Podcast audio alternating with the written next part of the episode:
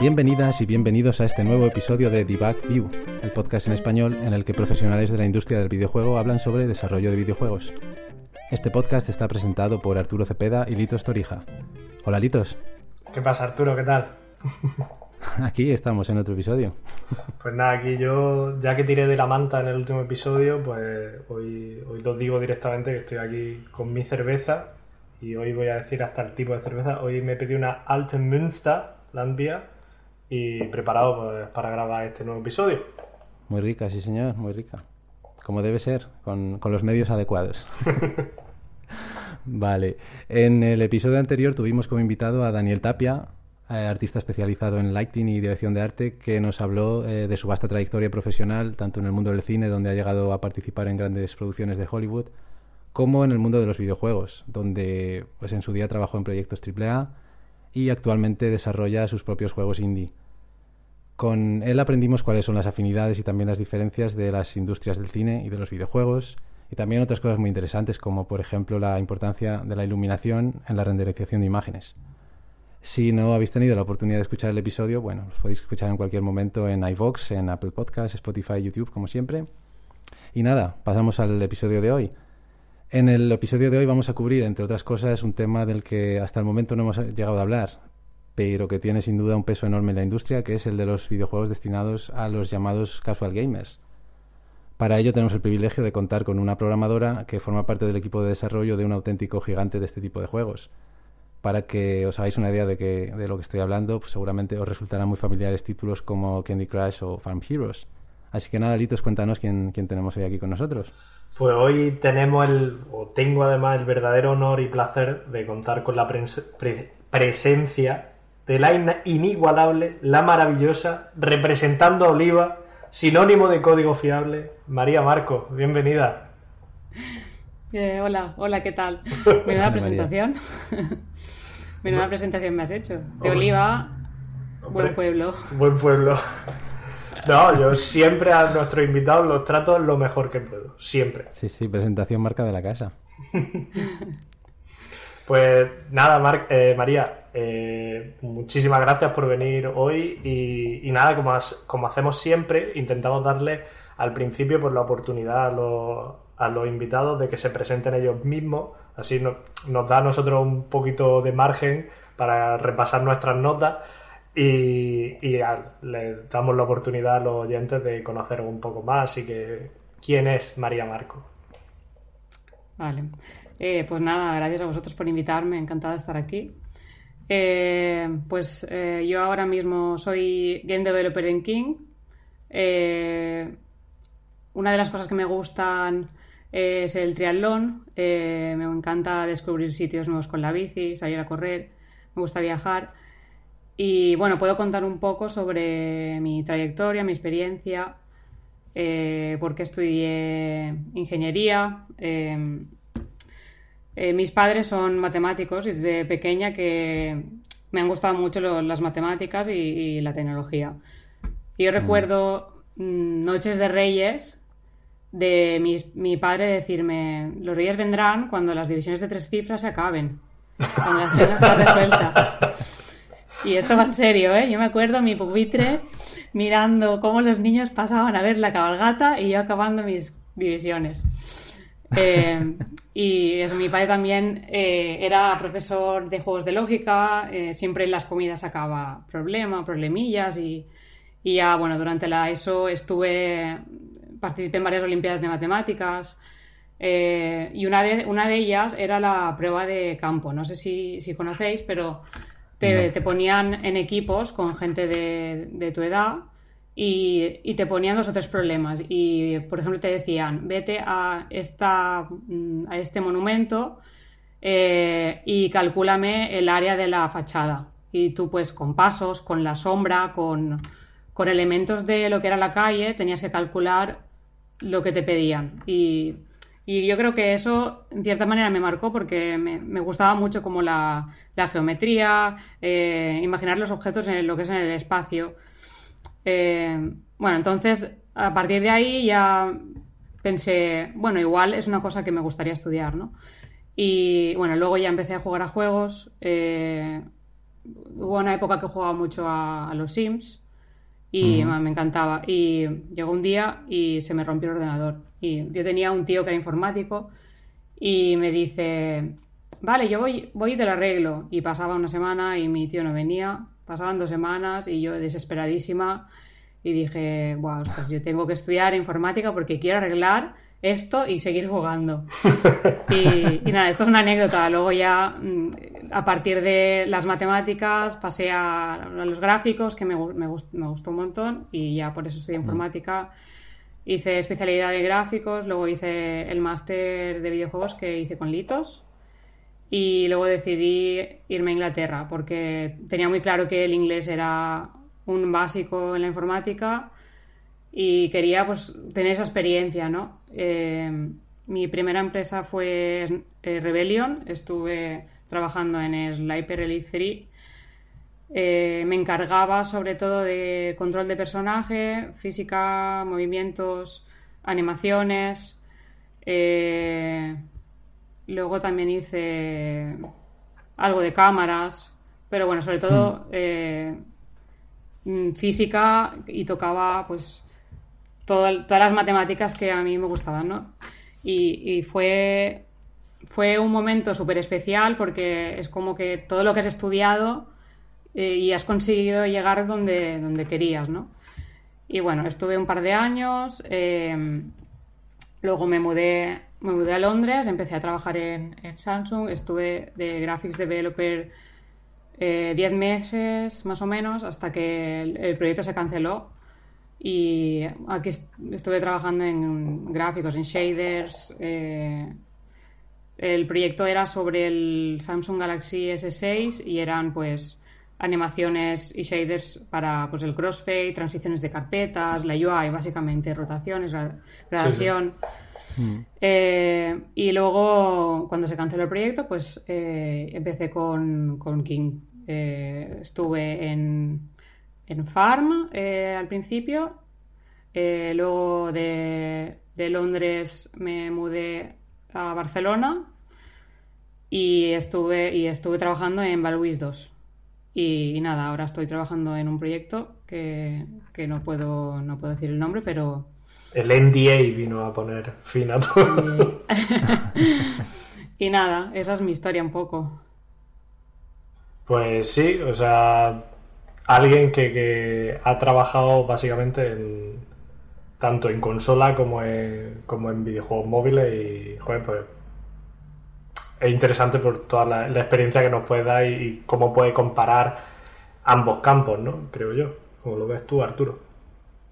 Sí, no, desde luego. Es, eh, es una cosa de la que hablaremos hoy y que, bueno, a mí personalmente me interesa mucho y supongo que a los oyentes también pues eh, el tema de las eh, diferencias o las particularidades que hay cuando trabajas para móviles con respecto a consola, porque quizá eh, hasta ahora hemos pensado un poco más automáticamente en consolas y en y, no hemos hablado tanto de, los juegos de móviles. Y hay que hablar, desde luego hay que hablar, como veremos después si hablamos un poco de cifras, porque en realidad los juegos de móviles representan una cantidad ingente de, de juegos, no solo de juegos, sino también de consumidores de juegos. De hecho, como veremos después, eh, ha salido una noticia recientemente hablando del crecimiento de, compras en videojuegos, sobre todo debido al confinamiento, y veremos que es una cifra muy, muy significativa. Pero aparte de eso, eh, he mencionado antes el concepto este de casual gamer, porque habitualmente se distinguimos entre lo que llamamos casual gamer, que son gente pues que no que juega de vez en cuando a juegos, eh, y, y, de hardcore gamers, que son gente que habitualmente pues tienen su consola o sus consolas o juegan en, PC, en Steam y suelen jugar también a, sobre todo pues a juegos AAA, a juegos potentes, digamos. Y que en realidad, eh, si lo pensamos, pues eh, los casual gamers a los que quizá de manera intuitiva no les dedicamos tanta atención cuando pensamos o cuando hablamos sobre videojuegos, representan la mayor parte de, los consumidores de juegos. No sé si tienes, María, datos eh, al respecto de esto. Supongo que sí. Sí, la verdad que una de las diferencias más notables entre los juegos AAA y los juegos móvil es que en móviles tienes un público mucho más, mucho más diverso y, y, las cantidades, como has dicho, los jugadores son, son muy grandes. La cantidad de mm. público que tiene un juego móvil, eh, por lo menos en los juegos que, en los que he trabajado yo, es una cantidad muy, muy grande de, de personas. Sí, es verdad. Sí, además no solo muy grande, sino que además muy diversa, ¿verdad? Hay, son juegos que llegan a todos los países o prácticamente todos los países del mundo. Sí, por eso yo creo que, es importante también buscar diversidad en, los programadores, en, bueno, en los trabajadores en general, porque buscan, buscan lo que a, cada persona le gustaría, ¿no? Si, tú tienes un equipo diverso, al final puedes hacer un, un juego para un público diverso también. Claro, claro, porque, o sea, no olvidemos que, que eso, que hay juegos de móviles Mm, con, un, con unos volúmenes de jugadores tremendos, muy, muy grandes. Por ejemplo, de King, pues eh, todo el mundo conocemos Candy Crush. Y, Candy Crush es el ejemplo de, que lo juega eh, cualquier persona de, todo el espectro posible de jugadores. Y cuando digo todo el espectro posible es desde desde alguien de una persona de, de 60 años hasta un chaval que está esperando el autobús. Entonces, se suele, no sé, que, se suele además ver como el juego móvil, como, ah, el juego pequeñito, que no, o sobre todo esa visión un poco arcaica de los, de los nombrados a sí mismos hardcore gamers, de, ah, lo que vale es el juego de consola, ¿no? Es el meme este del perro grande y el perro chico. Eh, y todo el mundo piensa que el perro chico es el juego, es el juego móvil y todo lo contrario. O sea, eh, si hablamos de volumen de, de, jugadores o de volumen económico, el perro grande es el juego móvil, que no, que no nos quepa duda, vamos. Ya ves, para nada. Y es muy curioso, y muchas veces cuando vivía en Londres cogía el, el, metro para ir a casa y me giraba y a un lado una persona jugando al Candy Crush, al otro lado otra persona jugando al Candy Crush y, y al final y hay veces que dices, ostras, en esto yo no he trabajado en Candy Crush, pero sí que tengo compañeros, en esto he trabajado, eh, ostras, esto lo he visto, esto... Y es como muy... está muy guay, ¿no? Ver, ver el impacto que tienen los juegos en los que trabajas. A veces he visto, sí que he visto el, eh, el Farm Hero Saga eh, en gente en el metro. Y es muy guay ver cosas en las que tú has trabajado, cómo la gente juega, ¿no? Es súper interesante. Sí, además que tiene que ser una, una, sensación muy satisfactoria, porque es que además, eh, y esto te lo digo muy en serio, estoy intentando pensar en algo que esté más extendido, es decir, en qué podría yo, o sea, una imaginación así, un, supuesto, en qué podría yo trabajar en el mundo que esté más extendido que algo como, por ejemplo, el Candy Crush o, este otro juego que acabas de nombrar. Eh, yo no se me ocurre nada, o sea, hablando de, videojuegos, desde luego no se me ocurre nada. O sea, se me podría llegar a ocurrir algo como, yo qué sé, la música mainstream de moda o algo así, que sea comparable. La vacuna, la vacuna del coronavirus. O la, vacuna del coronavirus ahora mismo. Pero dentro del mundo de los videojuegos, o sea, de verdad que no, no me puedo imaginar un juego que tenga un alcance mayor. Lo que tú dices, que es que puedes ir andando por la calle, puedes ir en el metro, puedes ir en el autobús y es que casi seguro que vas a ver a alguien jugando a eso. Entonces, que no sé qué se siente, ¿no? Cuando, eh, cuando vas por cualquier sitio y además no, no, solamente en un país o en otro, sino es que donde estés, que sea tan altamente probable encontrarte a alguien jugando a ese juego en el que tú has trabajado o que, está, o que ha hecho tu empresa o que está haciendo tu empresa. Sí, sí, la verdad que está muy guay y es eh, también a la hora de, trabajar, o sea, cuando estás desarrollando, pensar el impacto que va a tener lo que tú vas a hacer y, en cómo de testeado tiene que estar y que si la lías, a cuánta gente le va a crashear el móvil. claro, eso también, ¿no? también es la otra cara de la moneda, ¿no? Es la, es un, por, un, lado tiene que ser una gran inyección de motivación, pero por otro lado también como que eh, no sé, ¿no? Como que se siente más la responsabilidad de, uff, no, la puedo liar aquí, ¿no? Un gran poder conlleva una gran responsabilidad. Exactamente. Ya lo, decía el tío Ben. Sí, por eso, bueno, se testea muy bien y, bueno, como son juegos que están, que están live, eh, también tienes que tener muy en cuenta la backwards compatibility, ¿no? Que todo lo que hagas que, que haga que los jugadores de versiones anteriores que no, que no tengan ningún problema con las nuevas versiones. Claro, importante, ¿no? Porque si, si de repente sale una actualización y, y, le empieza a cascar a todo el mundo, pues la hemos liado, ¿no? La hemos liado. claro. Luego una cosa que yo me pregunto, eh, bueno, por un lado no sé si estarás muy metida o nos puedes contar algo eh, acerca de lo que es el proceso de diseño de este tipo de juegos de un alcance tan masivo. Eh, no sé, ¿cómo? Tú, lo has dicho antes. Eh, claro, normalmente cuando, cuando desarrollamos juegos para consola o juegos así más hardcore, pues lo cierto es que mm, al no querer, pues siempre tienes un cierto tipo de público en mente eh, medianamente reducido o delimitado de alguna manera. Pero claro, ¿cómo, cómo se diseña un juego tan masivo, ¿no? O que, quieres que llegue a todo el mundo? ¿Por dónde empiezas? lo que, una de las cosas que me gustan que me gustan de estos equipos que suelen ser pequeños es que los developers eh, estamos también en la etapa de diseño, ¿no? Que se, se pide feedback, se pide feedback a todo el mundo, se tiene en cuenta el feedback de todos los, los desarrolladores, tanto artistas como diseñadores, como QAs, como developers, y, y se va iterando sobre, sobre, la, sobre las ideas. Ah, pues eso está muy bien porque además eh, ya lo hemos hablado en otros episodios que no es algo muy común, especialmente cuando hablamos de empresas con tantísimos trabajadores tan de, juegos tan grandes. No suele ser tan habitual que todo el mundo tenga, digamos, voz y voto en el producto, más allá de las tareas que se te asignan, claro, de, bueno, pues necesito esto, esto y esto. Eh, y claro, esto también le da sentido a lo que comentabas antes de, que hacen hincapié en conseguir de alguna manera diversidad en, en el perfil de los trabajadores, porque claro, si después eh, van a tener voz y van a tener una influencia directa sobre el juego, por lo menos su opinión va a ser escuchada, pues eso le da mucho más sentido, no es como que lo legitima de alguna manera. Sí, suele, suele ser bastante pequeño y suele sueles encargarte de, de bastantes cosas. Lo que quiero decir es que el perfil eh, que más encaja llega a ser más generalista, ¿no? Porque a mí una de las cosas que más me gustan es que puedo llegar a ver, a entender cómo está el juego hecho. Un día puedo estar trabajando en la UI, otro día puedo estar trabajando en sonido, en animaciones, en meta, en, bueno, en gran variedad de cosas. Un día puedo hacer algo de backend, otro día puedo hacer algo de cliente, entonces me, me gusta el poder llegar a tocar todas las partes del juego. Eso es lo que a mí me parece más challenging. Vale, o sea que al, eh, al final son equipos pequeños los que se encargan de lo que es el desarrollo en sí, ¿no?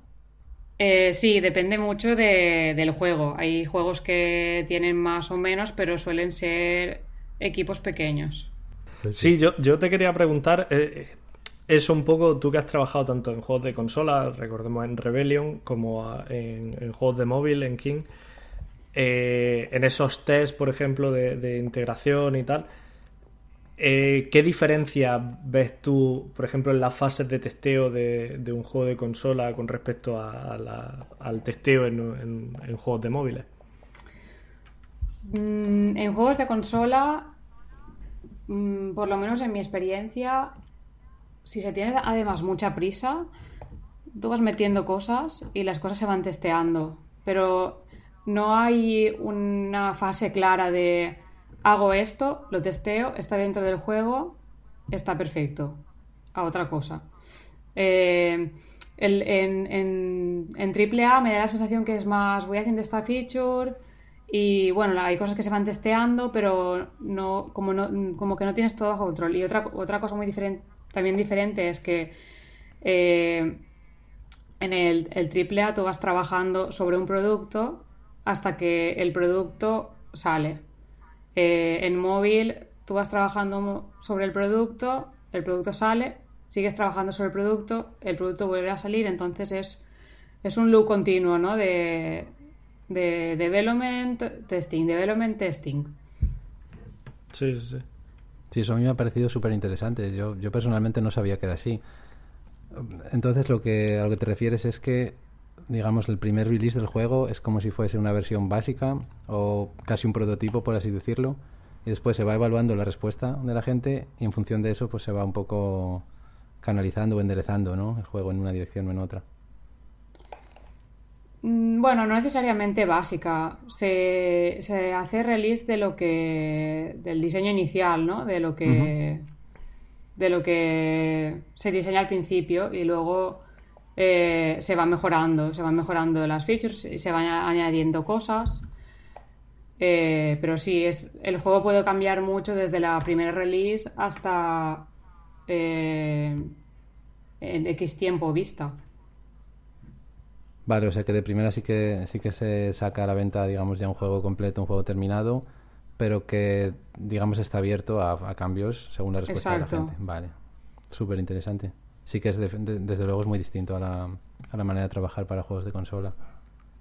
Desde luego que sí. Sí, porque en, los juegos de consola, además, yo creo también por la. O sea, en los juegos de móviles imagino que tienen que, que haber mucho mucho estudio, mucha visualización de, para obtener ese engagement, que es lo que se busca al final, ¿no? Conseguir que el jugador siga jugando, que, que tenga una base de jugadores muy, muy fiel cada semana, cada, cada mes, y para eso tienes que adaptar todo el, juego de consola, aun teniendo actualizaciones y parches y, demás. Eh, llega un momento en el que el juego es como, bueno, mm, lo dejo un poco ya a la deriva y, no pienso más en, en, en, reaccionar al feedback que recibo de mis jugadores. Sí, yo creo que además en juegos de móvil la respuesta es inmediata. Tú, tú sacas un juego y a las dos horas ya lo tienes en la store. Y los jugadores se le mm. bajan y el mismo día y hay gente jugando a eso. Entonces yo creo que es mucho más fácil reaccionar a ese feedback que al feedback que te viene de, un juego AAA. Sí, claro, porque luego están, además, si quieres cambiar algo, tiene que pasar las fases de validación en, un juego de consola y, evidentemente eh, para ponerlo en plataformas como, como PlayStation o, Xbox o, o Switch, tiene muchas veces hay un embudo ahí que es la validación de, parte de, mm. las plataformas que, evidentemente hace que no sea instantáneo y no pueda... Por eso muchas veces un parche para un bug terrible tarda una semana en aparecer, bueno, con suerte aparece en dos, tres días, pero muchas veces es como, no, hay que esperarse unos cuantos días, no puede ser prácticamente instantáneo. Sí, pues sí, esta es una de las diferencias grandes que la Apple y Google también tienen que pasar, tienen que pasar un, proceso de, control y evaluación de lo que estás sumiteando, pero es mucho más corto. Eso sí. También, ¿en, en qué tiempo más o menos se mueve? Evidentemente, digamos desde ¿En qué tiempo se mueve el tiempo de, los ciclos de desarrollo? Quería hablar, ¿no? Y, evidentemente, como tú dices, una vez se hace la release, todavía queda un tiempo de, reaccionar al feedback, de hacer cambios, pero si, se puede nombrar de alguna forma desde el momento de, preproducción de un, nuevo juego, una nueva app, hasta que se hace la release, en qué ciclo de desarrollo más o menos se mueve el, desarrollo móvil? Bueno, esto depende mucho del juego, de cómo de complejo quieres que sea, de, de cómo de simple puede ir de seis meses a dos años o más si quieres. También eso depende mucho de la complejidad. Bien, yo personalmente no he estado en ningún juego que se saque, que se empiece en preproducción y se saque a release, entonces no puedo hablar desde, la experiencia, pero lo que, lo que sí se ve en el mercado más o menos es eso. Sí, en juegos de consola o de, o de PC, por lo general, aparte quitando los juegos móviles, en AAA se suelen mover entre los dos a los 2, 3, 4 años suele ser lo más normal. Luego hay casos en los que se van a, 8 años y cosas así. Pero. Sí, casos excepcionales. sí. sí, sí, sí. Pero bueno, ¿cuál era? El Last Guardian, creo que se fue a 7, 8, ¿no? Cyberpunk. bueno, Cyberpunk desde que salió el trailer, luego ya el tiempo que se estuvo desarrollando ya no lo... Sí, luego normalmente los juegos de Rockstar también tienen ciclos de desarrollo muy largos. Sí, largos. Sí, sí, sí. Pero, pero sí, o sea, por, poner un ejemplo, nosotros en The Search 2, entre, no voy a hablar de, de ciclo de desarrollo, pero para que quede un poco en la cabeza de la gente, desde la release de The Search 1 a la publicación de The Search 2 hay un poquito más de dos años. Hay dos años y cuatro meses. Sí.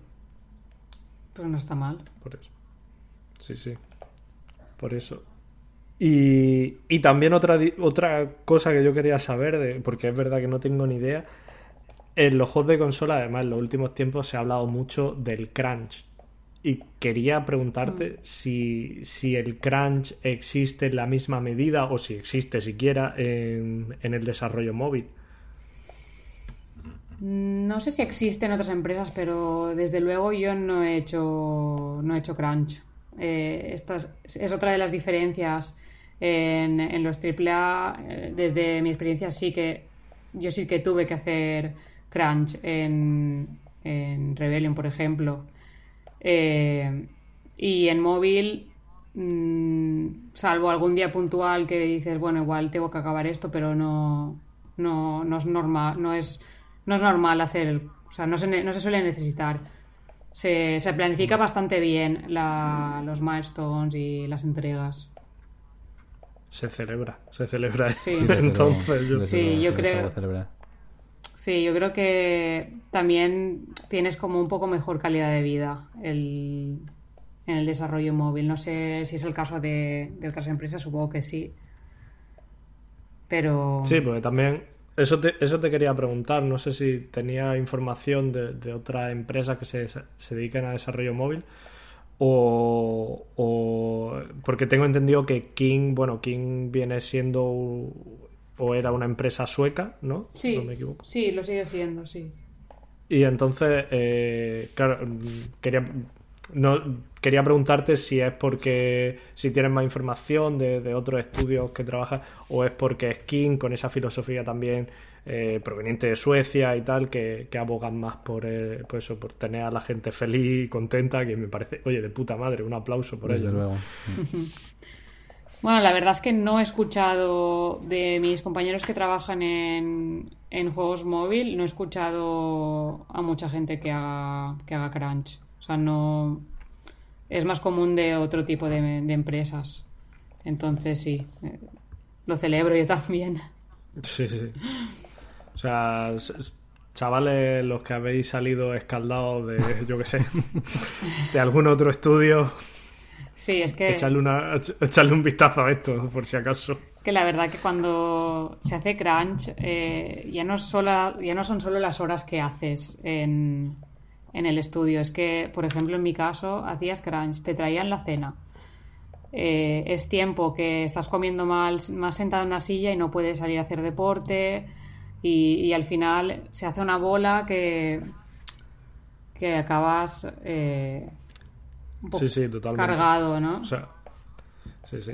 Además, el rollo este de sí, bueno, te pagamos la cena y te puedes pedir lo que quieras y como estás reventado, pues dices, va, me pido un, una pizza y tal y, ese tipo de patatas fritas. Y claro, y una vez pues no pasa nada, pero cuando llevas así un par de meses, pues de repente tus arterias están gritando y y en realidad lo que tu cuerpo necesita es tiempo libre, airearte mm, y no que te paguen la, cena, básicamente. Sí. Sí, es bueno, una... Didi. Sí, no, no. Eh, continúa, por favor. no, iba a comentar también que, que en los juegos grandes muchas veces estás especializado como en un área, ¿no? Como cuando yo trabajaba sobre control de personajes y movimiento. Eh, y está muy guay por una parte, está muy guay porque es, un trabajo muy challenging, ¿no? Eh, en el que aprendes mucho, pero por otra parte no conoces otras áreas, ¿no? De, de lo que es el juego. A lo mejor a mí me interesaba ver cómo eran las cámaras de, de los disparos, por ejemplo. En, en el Sniper Elite 3 había una cámara en la que la cámara del francotirador, ¿no? En la que la cámara seguía la bala y la bala entraba como dentro del cuerpo de la víctima y se veía cómo se descomponía en piel, o huesos. Y son cosas chulas también que lo ves y cómo estás centrado en, en tu parte, en, en, tu área, ¿no? Como especialista, básicamente. Pero bueno, yo supongo que eso también va a gustos. Hay gente que le gusta especializarse en, en un tema y hay otra que le gusta pues, ser más generalista. No, además eso fue algo que, hablamos incluso desde el primer capítulo con, con y Lucas, que, era eso, que el, peligro de la industria AAA de especializarte, hay que especializarse un poco para entrar, pero es que a lo mejor no, no te dan ya opción de salir de, esta, de esa especialización, ¿no? Hmm. Y, y, si tienes otras inquietudes de otro tipo, pues a lo mejor se te hace más cuesta arriba. Pero sí, en, en contraposición dices que aquí en el desarrollo móvil puedes tocar más, más sitios de, del juego, ¿no? Sí, eso es, eso es una de las cosas que más me gustan.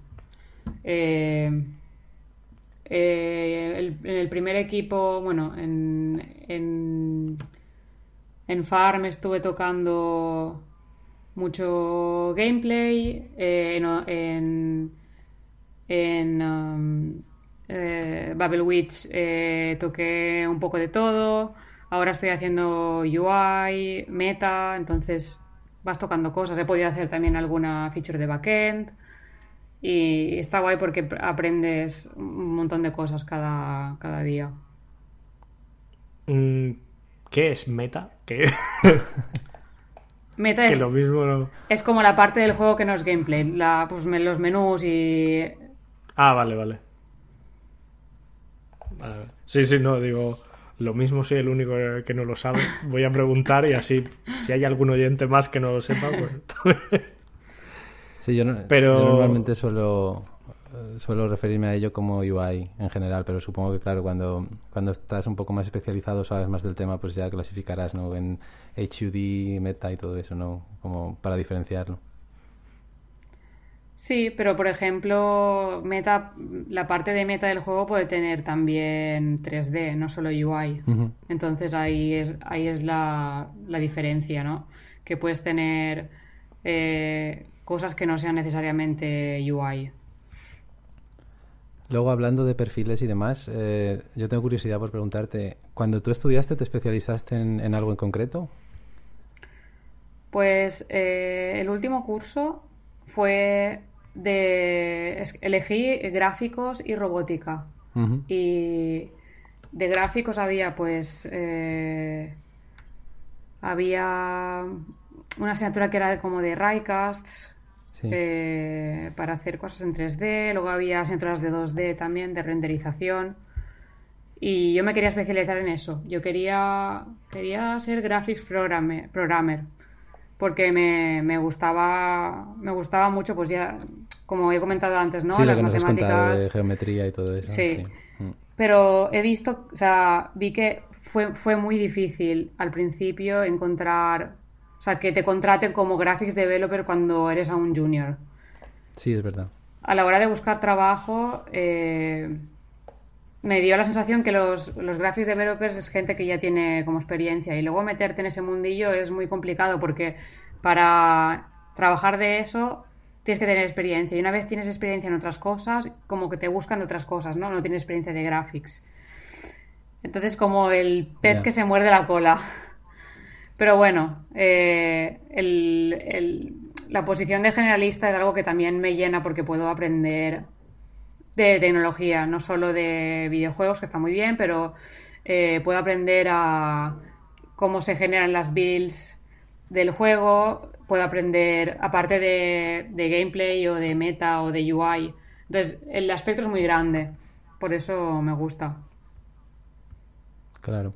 Sí, es que además en lo que dices en Graphics Programmer, para entrar de Graphics Programmer primero tienes que saber mucho, tienes que tener mucha experiencia y luego aparte tienes que ser muy dedicado, que yo es, es lo que veo para mí es, demasiada dedicación. Yo, yo disfruto mucho. Eh, es un poco lo que pasa con los AI programmer, que la gran mayoría empiezan como gameplay programmer.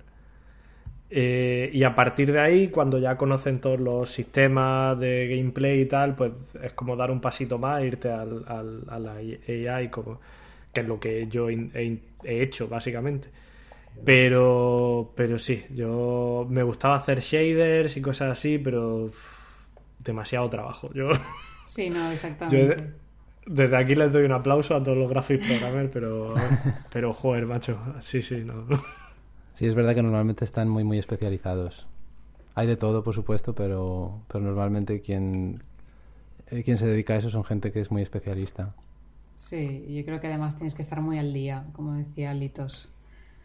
Y, y al final es totalmente lo contrario de ser generalista, ¿no? Yo me voy a un sitio, me voy a una cosa o me voy a la otra. Sí, el graphics programmer está en su esquina con su shader y dejadme en paz. O sea, pedidme lo que necesitáis, pero no me deis mucho la, barrila. Bueno, yo creo que también puedes aprovechar, ¿no? Cuando sale una, una de estas features de graphics, que dices, anda, mira qué chulo, pues le preguntas al graphics developer y le dices, vale, lo podemos hacer juntos y haces un poco de pair programming, estáis los dos haciendo y así tú también aprendes sobre, sobre eso. Pues sí. Luego a mí me gustaría hablar más sobre UI, em, ya que es una cosa que estás haciendo más ahora. Mm, primero porque es algo en lo que quizá me equivoco, pero tengo la sensación de que en los últimos años cada vez se le está dando más importancia. Ahora, por ejemplo, hay una posición que es la de UX, eh, User Experience, expertos en, en, experiencia de usuario, que es como muy, muy cotizada y muy valorada y que se busca mucho en las empresas. Eh, y principalmente pues su objetivo es el de mejorar la experiencia de usuario, es decir, que, que todo sea más intuitivo, que todo sea más cómodo, que todo tenga una, una mejor respuesta, etcétera. Eh, entonces creo que quizás es interesante para los oyentes pues que expliquemos un poco, bueno, sobre todo tú que, que eres quien más eh, conocimientos tiene sobre el tema de los que estamos aquí, pues que contemos un poco en qué consiste, cuando hablamos de UI, a qué nos referimos exactamente, quizá también pues eh, lo que hemos comentado hace un rato, ¿no? que, es un poco de terminología, que es meta, que es 3D, que es 2D, etcétera. Ahí me gustaría quizá un poco eh, hablar un ratillo sobre eso, para que, vamos, no solo, no solo para que los oyentes eh, adquieran de este tipo de, de conocimientos, sino también para nosotros mismos, ¿no? Sí, eh, pues sí, sí que es verdad que cada vez las empresas buscan a, más perfiles del estilo. El UX es la User Experience eh, y es como centralizar el diseño de tu feature en el jugador. Es como hacer algo que es para el jugador, el player centric. No diseñarlo como tú crees que debería ser, sino pensando en qué va a hacer el jugador, ¿no?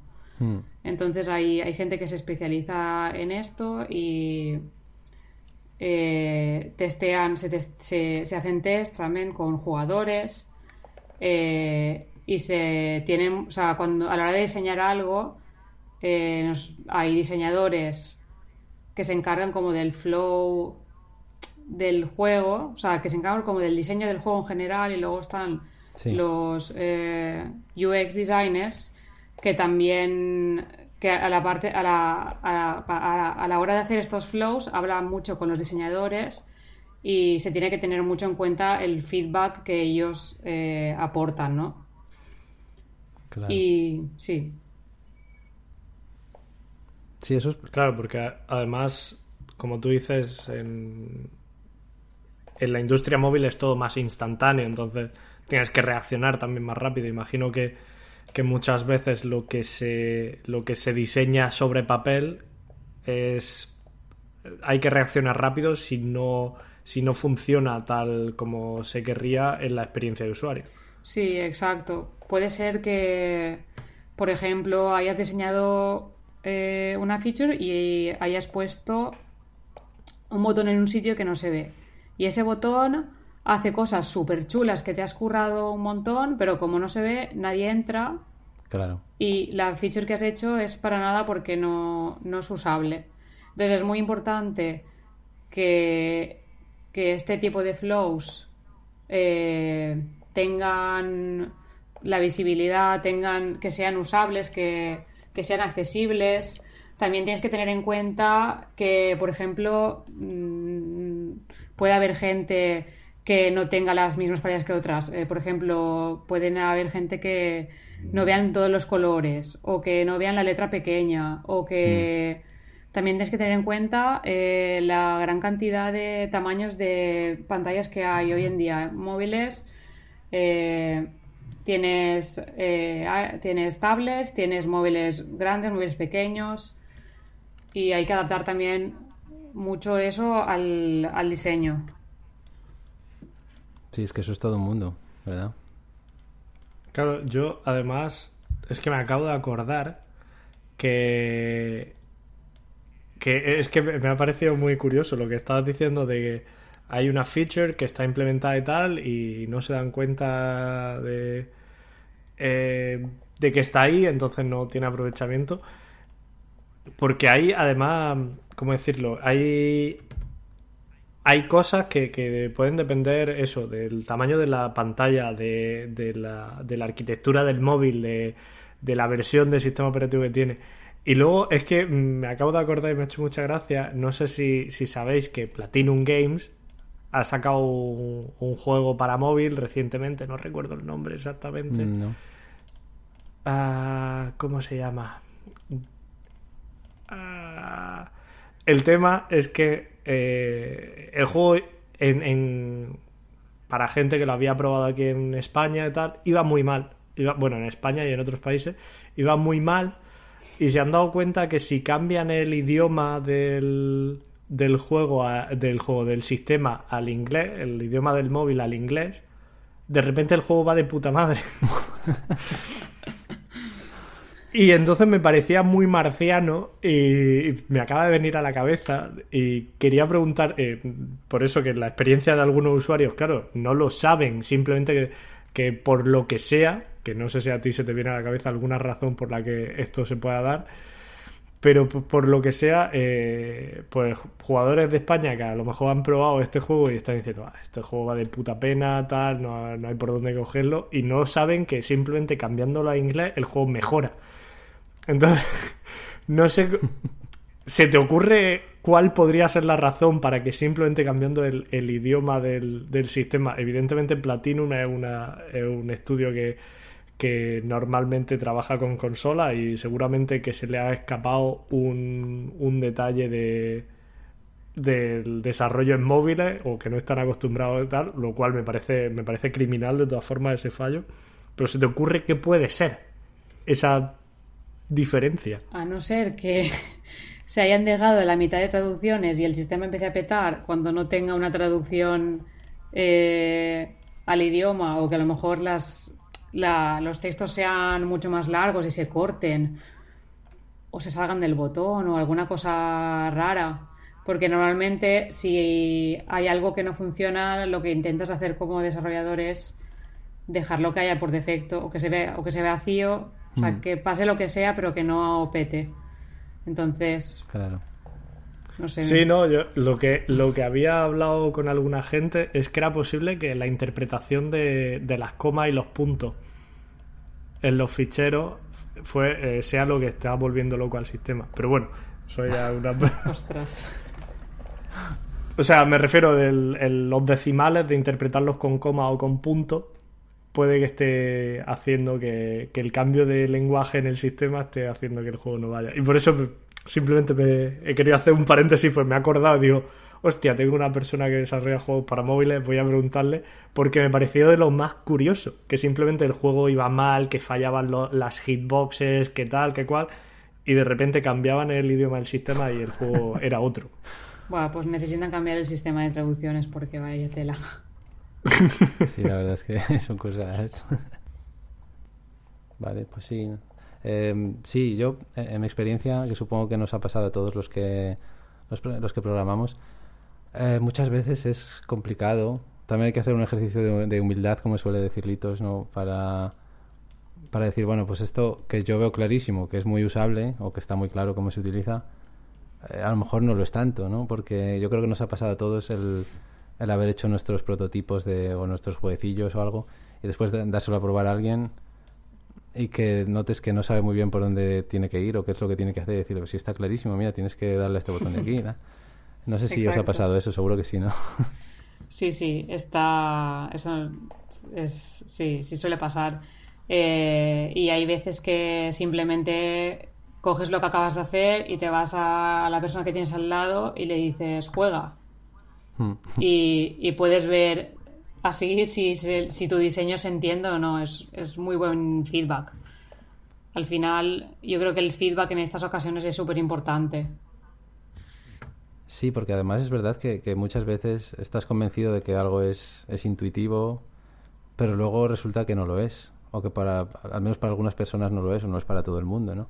Entonces supongo que eso también en, eh, en los juegos de móviles pasará, que incluso, que incluso eh, los diseños que propongan los expertos habrá que revisarlos, habrá que darles vueltas, ¿no? Sí, sí, por supuesto.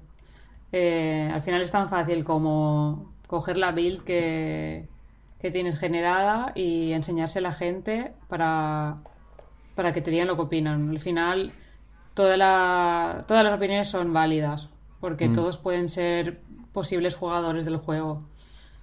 Pero bueno, también está el rol del UX designer que te va a ayudar a, definir ese tipo de flows porque ya tienen experiencia en eso. Mm, muy interesante. Sí. Eh, yo, una última pregunta que te quería hacer, eh, tú que por suerte pues conoces tanto la industria británica como, la española, eh, e incluso eso, la diferencia entre el AAA y, y el móvil, ¿qué, qué cosas, digamos, crees que, les vendrían bien a un lado y al otro? O, por ejemplo, por, para, o por ponerlo en otras palabras, ¿Qué crees que le hace falta a la industria española para parecerse más a la, a la inglesa o que le vaya tan bien como a la inglesa? Y, no sé, ¿y qué cosas ves que, la industria AAA tiene de positivas con respecto a la industria móvil y viceversa? Eh, pues mira, por ejemplo, eh, lo que me gusta de la AAA es que la, el, tipo de especialización que tú puedes hacer suele ser challenging. Suele, por ejemplo, en el caso de gráficos, puede ser un juego que tengas que añadir realismo o hayan cosas eh, que sean, pues lo que sé, por ejemplo, reflejos en el agua o que necesites usar shaders de Mm, súper complejos o que sean cosas que, sean challenging para ti, ¿no? Que en este caso el espectro es mucho más grande. Eh, mm. y, mucho más, bueno, puede ser mucho más atractivo según gusto, ¿no? Según personas. Al final también el, el proceso de desarrollo es más grande, tienes un producto final mucho más pulido probablemente que el que en juego móvil. Eh, en cambio, en, móvil, eh, lo que comentaba, el impacto que, tiene un juego es muy, muy grande y el feedback loop, por así decirlo, el que los jugadores tengan los cambios es mucho más rápido que en un juego de AAA que tienes que esperar desde que dicen que van a hacerlo, tienes que esperar mucho más. Eh, luego en, los juegos móviles mm, hay una cosa que me gusta mucho, ¿no? Siendo mujer hay más diversidad eh, en los trabajadores. Al final, en una empresa AAA, la, yo era, estaba prácticamente sola. Había una chica que estaba en otro departamento y era yo y ya no había más developers. todos los demás eran hombres. Y en cambio, en móvil, eh, yo llegué a estar con cinco chicas developers en un equipo. Y eso, quieras, quieras o no, te cambia mucho la manera de trabajar. el ambiente es diferente. No, no, diga que, no digo que tengan que ser todo mujeres, porque eso tampoco, tampoco sería lo ideal. Yo creo que lo ideal es tener diversidad en, en los trabajadores para tener diversidad de, de público, un público diverso, ¿no? Sí, y diversidad de puntos de vista, de experiencias, sí, sí, totalmente.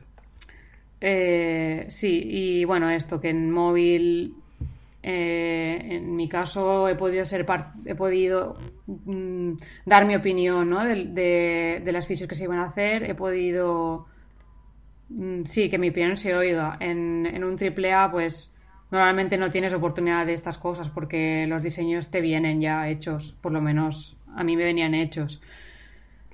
Eh, la calidad de vida, eh, el crunch del AAA, el, el móvil no se suele hacer.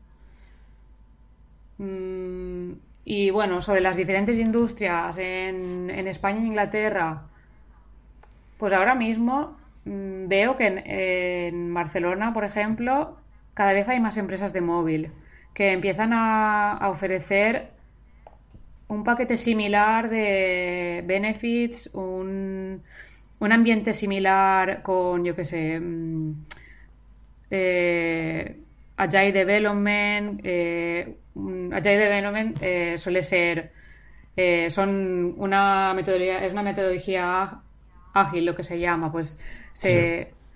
No sé si, supongo que la conocéis vosotros, ¿no? sí, sí. Y... No sé qué estaba diciendo ahora.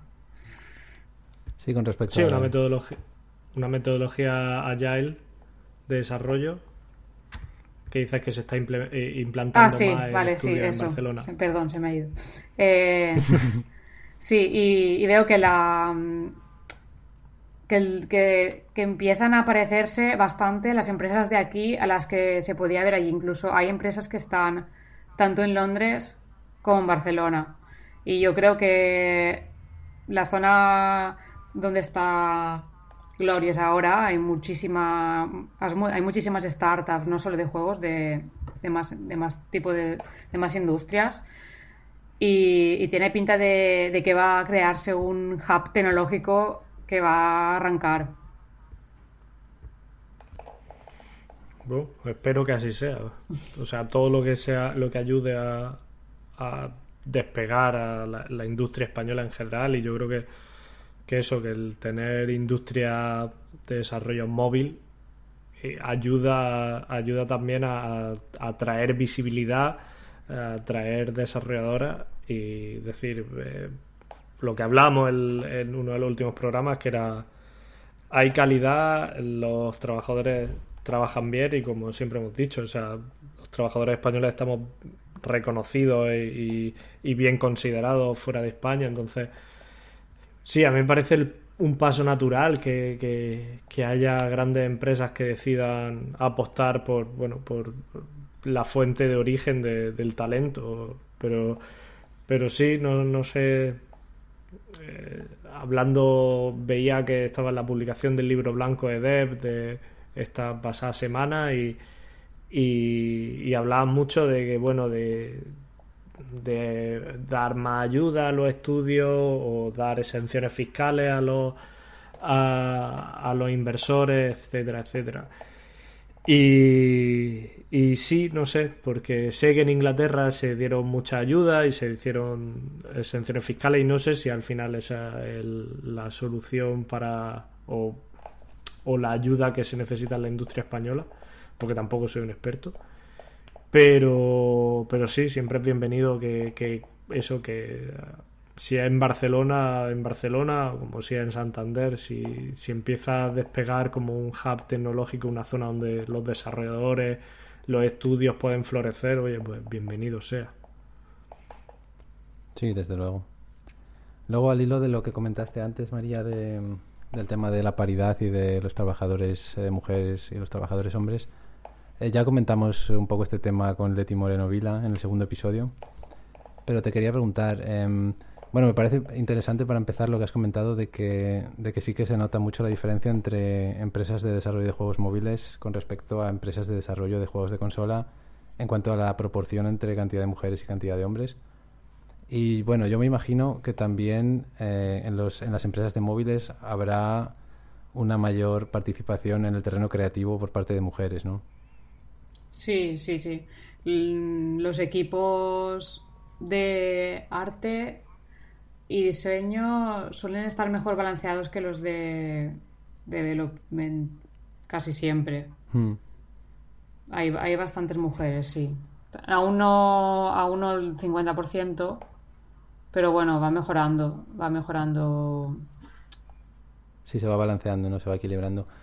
Eh, yo me imagino que también tiene algo que ver el que quizá de manera natural acabamos trabajando en, o, intentando al menos trabajar en los juegos en los que nos apetece trabajar, aunque quizá nos apetecería jugar como, como jugadores. Entonces yo me imagino que el hecho de que la mujer tenga una tenga más peso, digamos, en el, en el terreno creativo en juegos de móviles influirá bastante en que a las mujeres les apetezca quizá más trabajar en este tipo de juegos. No sé si no sé qué opinas al respecto. Sí, tal vez. Mm, bueno, la verdad es que yo cuando apliqué, no apliqué pensando en que iban a haber más mujeres y por eso apliqué, sino mm. que... Es lo que te encontraste, ¿no? Sí, es lo que, es lo que al final ves cuando entras, ¿no? No creo que, sea por eso, eh, pero sí tal vez por el contenido de los juegos, ¿no? Por, por ser mm. juegos casos a lo mejor atraen a más mujeres que, a hombres. Quizá por el tipo de juego, ¿no? Mm. Sí, incluso si, si a lo mejor vemos la cantidad de mujeres que juegan este tipo de juegos, ves un poco los números más balanceados, ¿no? Que, que para otro tipo de, para otro género. Sí, porque es verdad que en el terreno de las consolas, o bueno, por, utilizar el término de, antes, el, de hardcore, al que nos hemos referido varias veces, eh, es verdad que los juegos suelen ser más de como más pensados para un público masculino en general. No, no, sé si pensados, pero acaban siendo de esa manera. No sé si estáis de acuerdo. Mm, yo, yo creo que siempre, bueno, siempre al diseñar un juego se tiene en mente el público. Hmm. Se tiene en mente el, tanto el sexo como la edad, más o menos, ¿no? Sí, entonces Yo, yo creo que sí. Sí, sí, sí, es una de las cosas que aparecen como target de, un juego cuando, cuando entregan documento de diseño, aparece eso. Hmm. Pero, pero sí, o sea, me puedo imaginar y lo mismo estoy equivocado, pero me puedo imaginar que, por ejemplo, en, el, al juego eh, en el que trabajaste tú anteriormente en Rebellion, eh, Sniper Elite, me puedo imaginar que tenga más jugadores masculinos que, que femeninos. Sí, sí, por supuesto, seguro.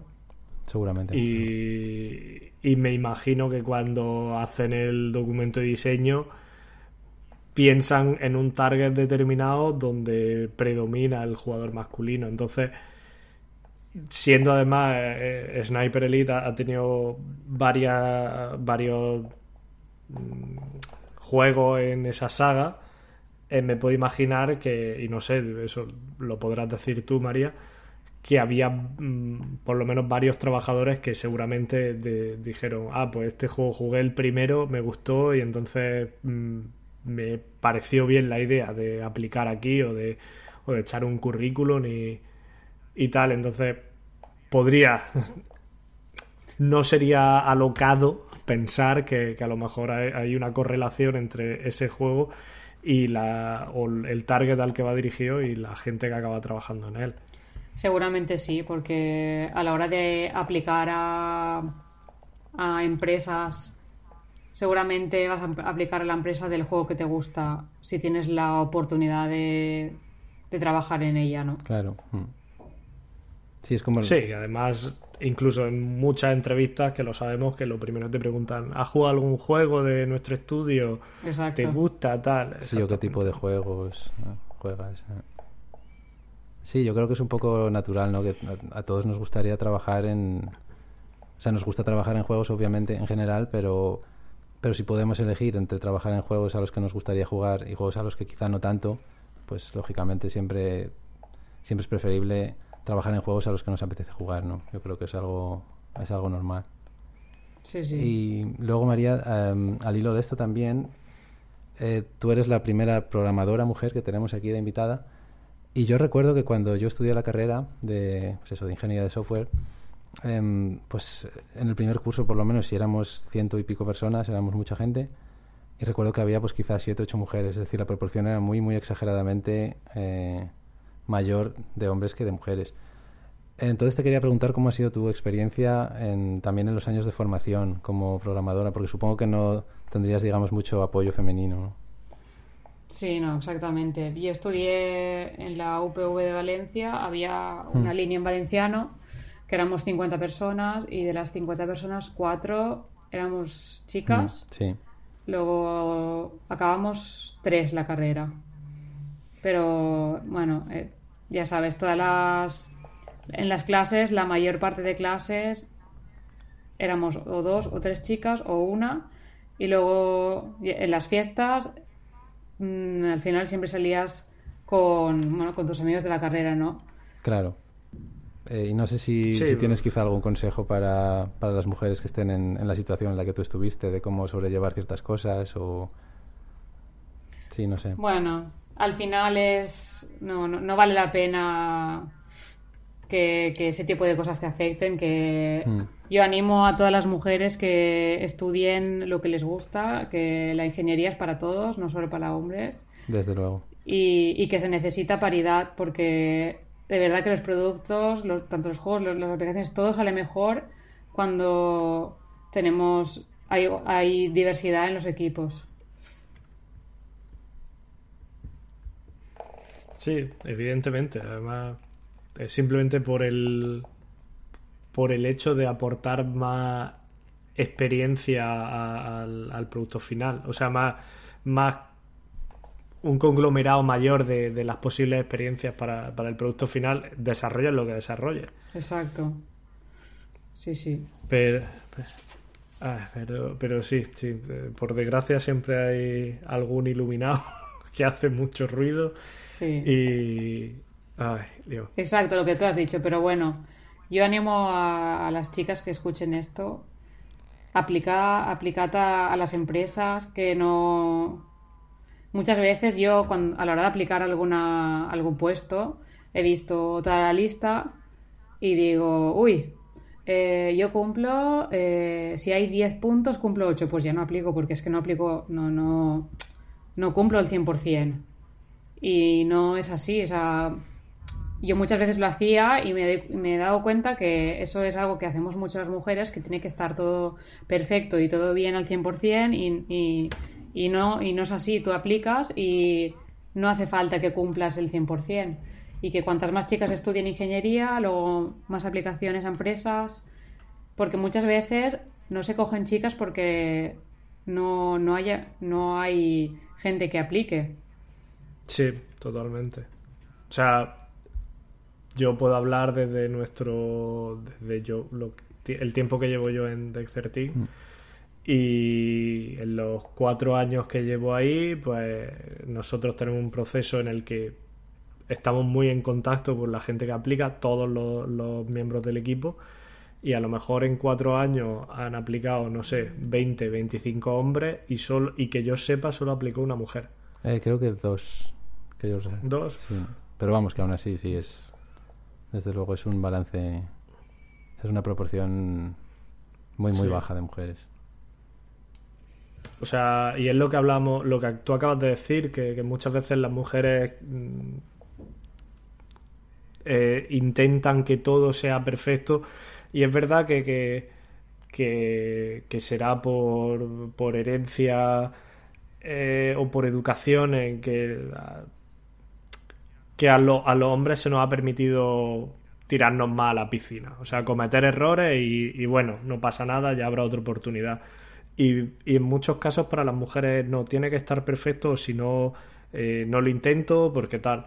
Y, no, por favor, hay que ser aventurero, hay que, hay que aprender, hay que cometer errores y hay que aprenderlo y aprender de ellos y, y eso. Y si veis una oferta de tanto de programador, artista o lo que sea, y eh, lo que tú has dicho, María, que cumplí una serie de puntos, pero no todo es igual, intentadlo. Intentadlo porque no sabéis eh, aparte de esos siete puntos que cumplís, no sabéis qué otros puntos que no están en la oferta cumplís de cara a la, a la empresa que dicen, hostia, pues yo veo a esta persona que, que vale tal y nos encantaría tenerla. Entonces, sí, sí, adelante, hay que... Sí, también que, que, a veces eh, a lo mejor la empresa pues pone esa lista como algo orientativo, pero eso tampoco quiere decir que si no cumples todos los puntos eh, sea un no-go, digamos, o sea, no, hay manera de entrar si no cumples todos estos puntos, sino que, que sí, o sea, animaros a echar y, y luego pues se verá, ¿no? Ya pues eh, habrá un proceso de selección y y sí, desde luego que... Además es curioso porque recuerdo que Leti en el segundo episodio nos comentó que ella tenía una sensación similar, que, que había pasado un poco por lo mismo, por esas mismas sensaciones o por esa misma falta de a veces de atreverse por la misma razón. Y sí, pues resulta curioso que... Curioso y a la vez pues un poco de desolador, ¿no? Que todavía pase esto, ¿no? En, en el año 2021. Sí, bueno, yo creo que también es estando en un en ingeniería, estando en un, en un mundo de hombres, al final es mm. en plan, lo tienes que hacer bien porque tienes que demostrar que, que, tú lo vales, que tú tienes tu sitio, ¿no? En, en este mundo. Sí que es quizá una presión y, que, que, Es una presión que nos, sí, que nos autoimponemos, que... Exactamente. Mm. Y, y, sí, exactamente eso. Y, y, yo creo que no pasa nada el, el, el, cometer errores, el preguntar si no sabes, porque muchas veces al principio dices, ostras, no voy a preguntar porque si no pensarán que no sé nada y no, todo lo contrario, al final se aprende preguntando y, y probando cosas. Desde luego. Y María, eh, ¿has estado o estás en contacto con algún tipo de agrupación de, de developers, eh, chicas o que, no sé, Leti, por ejemplo, mencionó, mencionó aquí un grupo y sí. no sé, pues si quieres darle voz a algún grupo en el que haya sido miembro y diga, oye, pues informados por aquí que también hacen cosas y tal. Mm, en realidad, en realidad no. Sigo, sigo algunas asociaciones por, por Twitter y eso, pero no soy miembro de, de, ningún, de ninguna asociación, pero me parece genial que existan ese tipo de cosas y que se y que se den a conocer, como en el caso de Leti, ¿no? Eh, lo que sí que he ido es alguna conferencia de Women in Tech, donde se hacían, bueno, ingenieras, bueno, ingenieras y otro tipo de perfiles mm. de empresas muy conocidas, pues iban a, a, dar, a hacer ponencias. Y bueno, está, están interesantes. Está muy guay haber, haber ido y haber, y haber visto las experiencias de, de gente con mucha experiencia que ha llegado a sitios muy altos y bueno, recomiendo si, si tenéis la oportunidad de ir a este tipo de sitios, pues está muy guay. Pues perfecto, tomamos nota. Vale, y para cambiar un poco de tema, eh, me gustaría preguntarte, María, eh, ¿cómo está repercutiendo en tu caso el tema del coronavirus y del trabajo en remoto y todo eso? Pues en un principio yo pensaba que, que iba a, a, tambalear un poco las bases de, de, la manera de trabajar, ¿no? Porque al final, alguna, algún día sí que he trabajado desde casa por alguna necesidad que he tenido, pero no, sí. pero no seguidamente. Eh, pero me ha sorprendido lo bien que, que, me he adaptado y que nos hemos adaptado como, como equipo. Eh, es verdad que ahora mismo se hacen un montón de, de reuniones porque hay que comunicar, uh -huh. pero vamos planificando bien la, el trabajo, cuando hay que hacer, cuando hay que hablar con compañeros, pues se, se empezamos pues las videoconferencias, se puede hacer per programming eh, también compartiendo pantalla. Así que yo creo que es que es algo que, que, estaría muy bien que, que avanzara, ¿no? que, que, que, siguiera después de la pandemia. Sí, a mí me, me, me, da la sensación de que todos nos hemos sorprendido mucho lo bien que ha ido. O sea, casi a cada persona que le pregunto eh, siempre eh, no esperaba que esperaba incluso que fuese bien, pero no esperaba que fuese tan bien. Sí, es verdad. Y, pero sí que es cierto que lo que yo he notado, al menos a nivel personal, es que eh, los estudios pequeños y medianos están más, más por la labor, por dar, por dar la posibilidad de trabajar en, en full remoto. Eh, vaya mix que acabo de hacer de inglés y español. para trabajar en remoto completamente y pero que los estudios más grandes, las empresas más grandes no están tan por la labor y tienen, tienen más reticencia. Supongo aquí entran desde intentar llevar el management de, de eso, de mucha gente, hasta temas de seguridad, que evidentemente también afectan. Pero, pero sí, yo personalmente, ojalá eh, esto se extienda y dé más facilidades. O sea, yo siempre he dicho que mi, mi, objetivo en la vida es poder terminar de trabajar y bajarme al bar de abajo de, de mi casa a comer tapas en Granada. Ese, o ir a la ese es mi objetivo. Claro, ese es mi objetivo laboral. Oh, un gran plan, un gran objetivo. Sí, la verdad que como developer, que es un trabajo que se, se puede hacer mayoritariamente en casa, estaría genial el poder trabajar desde donde quieras. Yo, por ejemplo, eh, estoy pasando unos meses en, en Valencia ahora, cerca de mi casa, y es algo que para mí no tiene precio. Claro. Sí, además en tiempos como, como esto, en la época justo ahora, estar cerca de tu familia, estar eh, también en Valencia, cerca de la playita y todo. Sí, sí. Imagino que es agradable, cuanto menos. Pues sí, a, a, nosotros nos ha pasado lo mismo, como ha dicho Litos, ¿no? Que, y creo que ya lo comentamos en algún otro episodio, que cuando, cuando dijeron a partir de ahora todo el mundo a trabajar desde casa, también pensamos, esto va a ser complicado, esto va a ser un desastre. Y luego creo que todos nos hemos sorprendido de lo bien que ha funcionado y de lo bien que, que como tú, María, has comentado, nos hemos adaptado todos, no solamente individualmente uno por uno, sino como equipo también. Sí, yo creo que, que algo en lo que hay que trabajar, que, que, habría que mejorar, creo que es el tiempo que tienes a lo mejor de como de concentración para trabajar en, en tus cosas, porque al no poder girarte y decirle a la persona que tienes detrás, tengo este problema, también te fuerza un poco a tener muchos meetings al día, ¿no? Pero yo creo que es algo que se puede sí, trabajar y mejorar mucho.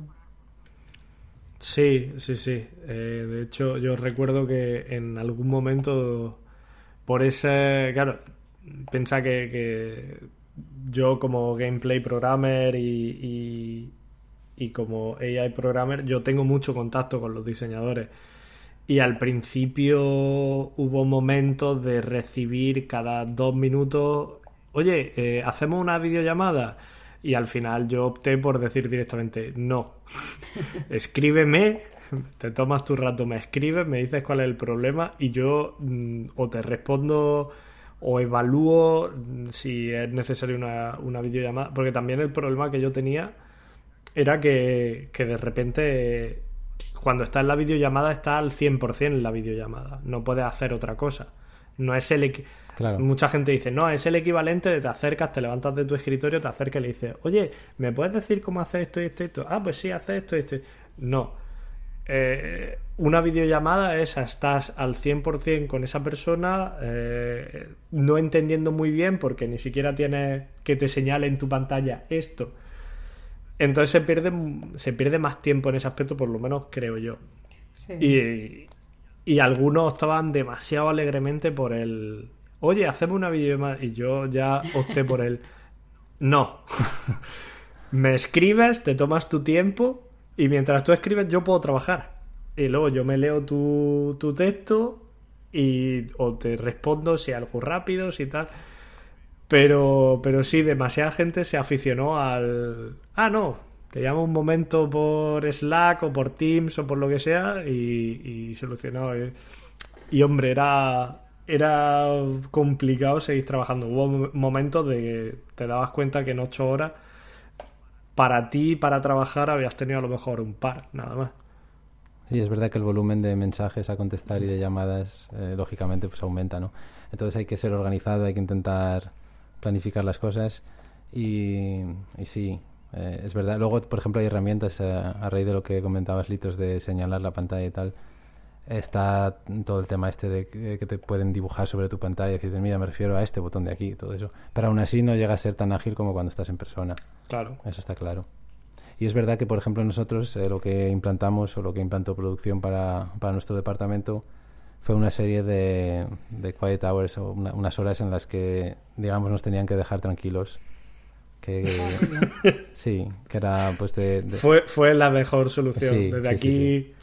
Desde aquí lo recomendamos para equipos que estén un poco agobiados con los mensajes desde diseño. Sí, nosotros, nosotros por ejemplo, lo que, lo que hacíamos era que teníamos de, de 11 a 3, pues eh, era como las horas en que nos tenían que dejar tranquilos, digamos, eh, estar concentrados, pero para mm, casos de emergencia, por ejemplo, bueno, para empezar, entre nosotros la comunicación interna sí que estaba abierta. Eh, entonces, entre nosotros, entre los programadores, nos podíamos escribir mensajes, aunque solo si era algo importante, claro. Y lo que hacíamos es delegar en una persona al día, que bueno, es algo que de hecho seguimos haciendo, para ser un poco el intermediario. Entonces, digamos, si si había algún tipo de urgencia, si es algo que esta persona encargada puede resolver, bueno, pues lo resuelve y si no, pues se lo pasa a la persona que lo puede resolver, eh, digamos, porque es una situación excepcional, pero la verdad es que funcionó bastante bien y por el general eh, nadie, digamos, contactaba contigo en esas horas, porque normalmente las cosas que surgían, surgían preguntas o problemas, no solían ser tan urgentes que no, de manera que podían esperar entonces, cuando se terminaba este periodo de, tiempo, pues ya contactaban con nosotros. Entonces, es algo que, que funcionó bastante bien eh, con respecto a eso. Pues está muy bien. Es como tener a alguien de guardia también, ¿no? A ver si sí, pasa sí, más o menos, exactamente. Sí, exactamente. Entonces era como al día, bueno, pues una persona está más ajetreada con eso, pero es una persona de todo el equipo. Y no son todos recibiendo mensajes. Y y funcionó muy bien y además, eh, sí, no sé, también el, simple hecho de, venga, hacemos una llamada y luego te das cuenta, lo que yo digo, que no simplemente te haces la llamada sin saber cuál es el tema o tengo un problema con esto y te das cuenta de que lo, que lo que tiene que hacer es, mira, vete a la documentación aquí y lo mira. Y simplemente por haber hecho esa llamada y te cortaba un poco, pues eso lo típico de estás en la zona programando y de repente y te cortaba el ritmo. Y en cambio, si te lo escribía, te dejaba el mensaje bien preparado, te lo escribía y tú lo veías, decía, eh, lo miraba, lo dejabas para luego y luego ya respondía, ah, pues mira, directamente vete aquí a la documentación. Y no te afectaba tanto en tu ritmo de trabajo. está genial. Es una buena manera. Bueno, es una manera de, de, tener ese tiempo, ¿no? Espacio para ti para, para trabajar. Me lo sí, Sí, sí, sí. sí, créeme. A mí me ha venido. Yo además odio cuando estoy un poco en eso, en la zona, cuando estoy a tope con algo. Odio cuando empiezan a aparecerme tititín, tititín, tititín y cosas así. Es como, no, por favor, dejadme en paz. no estoy aquí. Sí, claro, porque tienes una concentración y un hilo de trabajo, ¿no? Y te, sí. te lo cortan y después pues necesitas unos minutos para volver a, donde estabas. O sea, que no es simplemente el tiempo de la llamada, sino también lo que viene después. Exactamente. Sí, exacto. Y más si se concatenan llamadas y al final eh, acabas el día y has trabajado media hora y tienes todas las tareas de, que tenías que hacer para el día sin hacer. Y otras nuevas. sí. sí. Exacto. Y tú ya, los mando ya al carajo ya esta gente. bueno, yo creo, creo que también es importante estar disponible para las cosas que son necesarias, porque puedes bloquear a alguien, pero claro, si es lo que decís. Sí, sí, desde luego. Sí, sí, no, evidentemente, si es algo urgente, algo urgente. Ahí no, no hay tu tía, digamos. Sí, esto es, eh, es algo que propuso producción, así que desde aquí, una vez más, una oda a, ese gran departamento de vital importancia que es producción. Que sí, siempre velan pues por mejorar la, todo, ¿no? La comunicación, la productividad y, y siempre se estrujan ahí la cabeza ¿no? para encontrar maneras como por ejemplo esta no esto esto que estamos comentando en nuestro caso surgió del departamento de producción y funcionó muy bien o sea que sí pues desde aquí una vez más celebramos eh, la existencia de este departamento ¿no? y de, esta, de este rol. Es necesario si quiere ver si quiere venir en el futuro algún productor o productora a, rajar aquí, a decir, estoy hasta los mismísimos de los, de los programadores y sus mierdas de la zona y los diseñadores y sus conceptos, pues bienvenidos son, ¿eh? También lo, os escucharemos, haremos terapia con vosotros. Yo creo que es un buen rol que podéis traer al programa. Sí, sí, nosotros encantados. Estamos... Encantado de tener algún productor. Si hay algún productor en la sala, por favor, levantad la mano. Muy bien. Vale, pues para eh, pasar a la sección de anécdotas hoy, eh, se me ha ocurrido hacer algo diferente, que es que por una vez eh, voy a contar una anécdota, pero que no es algo que me ha pasado a mí, ni es algo que le ha pasado a alguien cercano, sino que simplemente es algo que pasó en, en una empresa conocida, con un juego conocido, y que, bueno, hicieron pública esta anécdota en Twitter en su día. Y es, bueno, a mí me resultó muy curiosa y muy llamativa. por una parte divertida, pero por otra parte quizá no tanto. O sea, es de las típicas cosas que una vez que las cuentas son divertidas, pero que en el momento pues eh, hubo que pasar por ello, ¿no? Y, bueno, consistía en lo siguiente.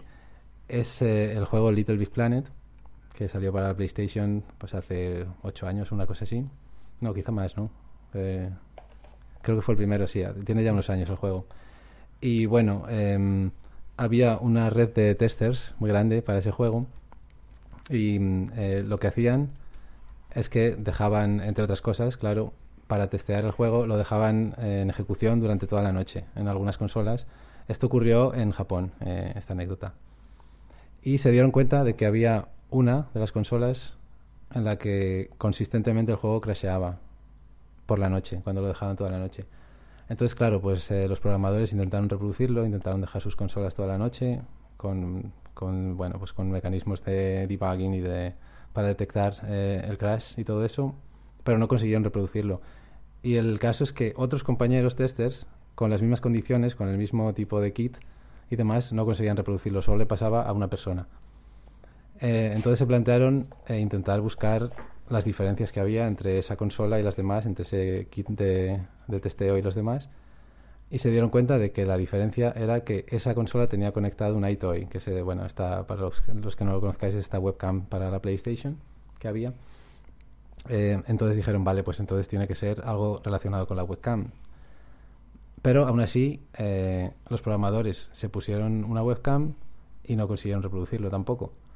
Entonces, claro, eh, la cosa cada vez iba siendo más misteriosa y lo que hicieron es analizar un poco más a fondo los logs y bueno, toda la información que pudieron recabar acerca del crash y de cómo se había producido y se dieron cuenta de que todos los días pasaba aproximadamente a la misma hora.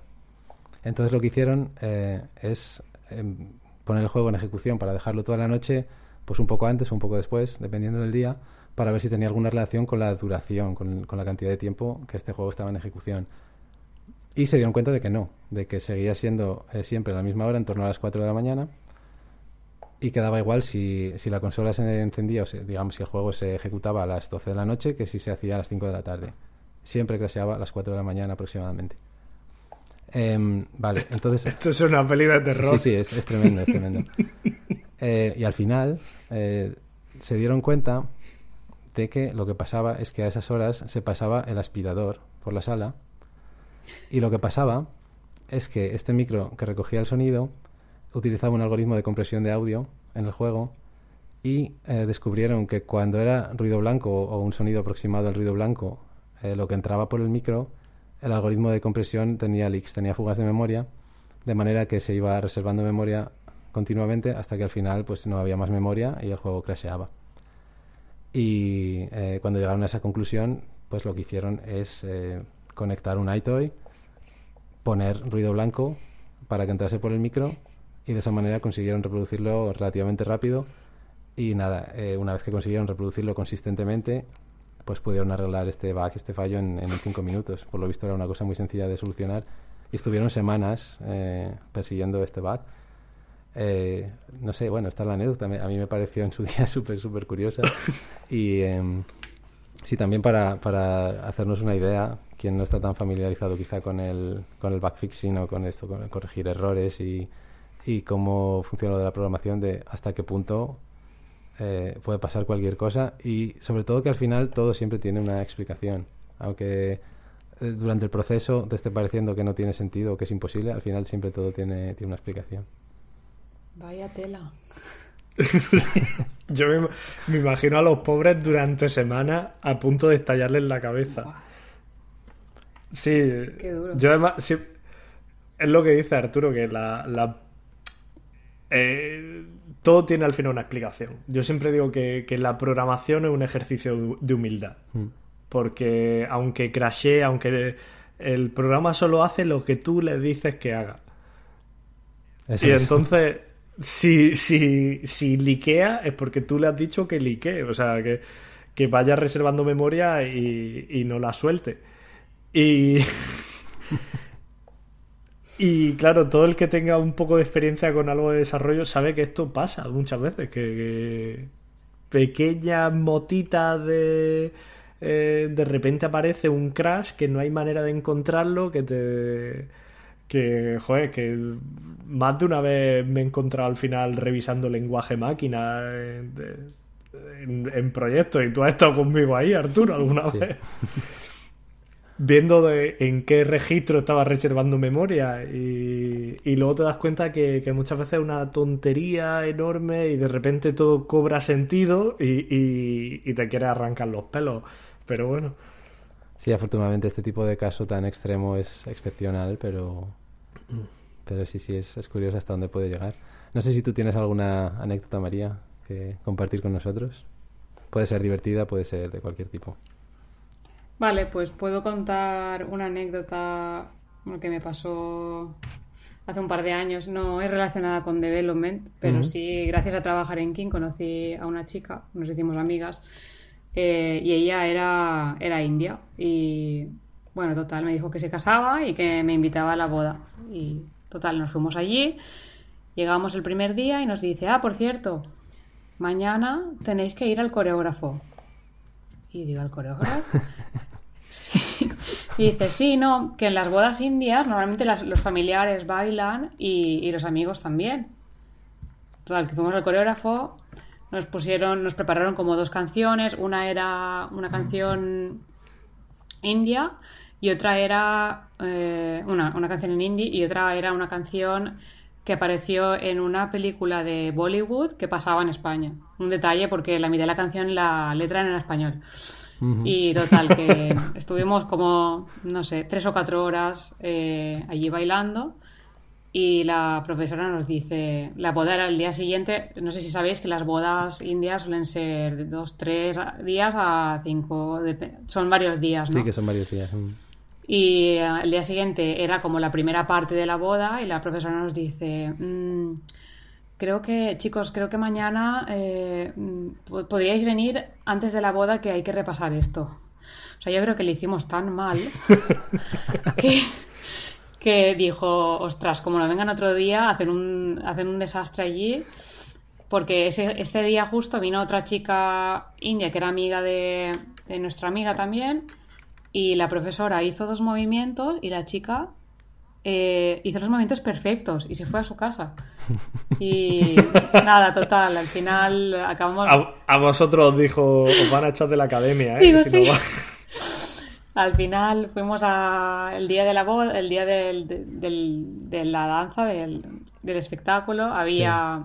Era como una... como un canal de televisión. Era como un... como una verbena de estas de los pueblos, pero había mil personas en la boda y nos presentaban y todo, claro, presentaban en indie. Yo le, le, comentamos a una amiga de, de, nuestra amiga que por favor nos dijera cuándo teníamos que salir porque no entendíamos nada. Y salimos y nos presentaron allí como estrellas, la gente aplaudiendo. Eh, fue súper épico. La verdad que fue muy divertido, pero muy épico también. Y cuando acabamos de bailar, eh, venía la gente y nos pedía autógrafos, nos pedía fotos y selfies con ellos. Y, bueno, fue muy divertido. Y esta es mi anécdota. bueno, ya sabéis, chavales, dedicado al, al haceros developer para, para, ir a la India a bailar y, que os traten como famosos. Sí, sí, pero, pero bailar, preparad en casa un poco, mirad vídeos de, en YouTube de, de Bollywood y preparaos. Sí, sí, no, a, India no se puede ir a una boda como invitado estándar, ¿no? Con el concepto que tenemos aquí hay que, hay que ser más completo. Sí, sí. No, desde luego está una, una de las cosas que es genial, que, son geniales de la industria, es la, gran diversidad, ¿no? Que, siempre tienes la oportunidad de conocer a gente de diferentes países y sobre todo me imagino me haría en una empresa de, ese tipo, ¿no? Porque ya, bueno, ya hemos comentado antes que, que la diversidad es particularmente significativa en este tipo de empresas. Pero es verdad Que, que, pasa bastante en general, incluso, incluso si tú eres español y trabajas en una empresa de España o eres francés y trabajas en una empresa de Francia, es habitual que haya gente de otros países, eh, por pequeña que sea la empresa. Si, si hablamos ya de a partir de 6, 7, 8 trabajadores, es casi casi seguro que va a haber gente de fuera del país. Y eso pues te, también te abre mucho la mente, te, te enriquece, también te, te da a conocer pues que hay que se puede congeniar muy bien con gente de todo el mundo, ¿no? Que, que no, no tienes que tener eh, o que ser del mismo sitio para, para llevarte bien con gente o para tener buena conexión. Y es, es desde luego algo muy, muy positivo y, y muy bonito, ¿no? Lo de tener la oportunidad de, trabajar con gente de diferentes países. Sí, la verdad que es, es una parte muy chula de, del haber estado en Londres. Eh, mm. En uno de mis equipos eh, había mm, unos cuantos ingleses y los demás prácticamente éramos de pues, un montón, de, nacionalidades de Europa y de, bueno, del mundo en realidad. Mm.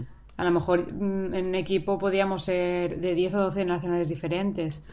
Entonces, que te contaran cosas de sobre su cultura o sobre sus experiencias, sus, eh, sus celebraciones, es algo que está muy guay. A mí me, fue algo muy especial el ir, a, la boda a la boda a la que fuimos y poder estar con, su familia y que nos contaran cosas, visitar el país con, su ayuda. Es algo que la verdad que me marcó. Y está muy guay. Sí, esa mezcolanza de, de, de culturas, nacionalidades eh, experiencia al fin y al cabo eh, es algo súper guay y, y, que es muy constructivo y que, y que ayuda también a tirar prejuicio abajo. De, o sea, yo siempre recuerdo eh, que Arturo y Arturo y a mí, en, la, empresa en la que trabajábamos antes, Arturo y yo éramos prácticamente, si no los primeros, los segundos en llegar a la empresa. Por la mañana éramos de, los más tempraneros en llegar allí, de los más puntuales. Pero recuerdo que, siempre pues llega y te llegan con el, la matraca de ay el español tal, que siempre llegáis tarde, que no sé qué, que no sois puntuales. Y en una de estas yo me, yo me levanté y le dije, a ver un momento, aquí quién, quiénes son los dos que llegan siempre los primeros a la empresa. Así quedó así dice, Arturo y tú. Y digo, entonces, ¿quién llega tarde aquí? Y se quedaron así y dijeron, ah, bueno, pues sí, sí que es verdad. y igual que sirvió para nosotros, también sirve cuando de repente eso, tiene siempre el prejuicio de, no sé, de... Eh, pues en nuestro caso, los alemanes son de tal manera o tal otra, y te das cuenta de que no, de que hay gente que es más de una manera y gente que es más de otra, y da igual de dónde sea su código postal. Exacto. Eh, y sí, yo creo que sirve mucho para tirar abajo prejuicios y además ganar mucha experiencia, pues, como te pasó a ti, y, eso, aprender más de otras culturas, de otros lugares. Sí, el vasto mundo de los estereotipos.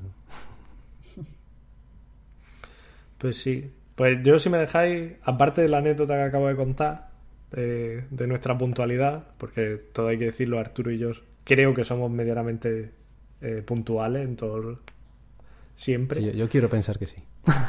yo quiero pensar que sí. Mi madre que mi madre que lo estará escuchando, eh, mamá, esto no me viene de ti. que ya nos conocemos. Eh, pero bueno, el yo la, anécdota que quería contar era más, más bien un abogar un poco por, por la vida por la vida sana, el, comer bien, el tener...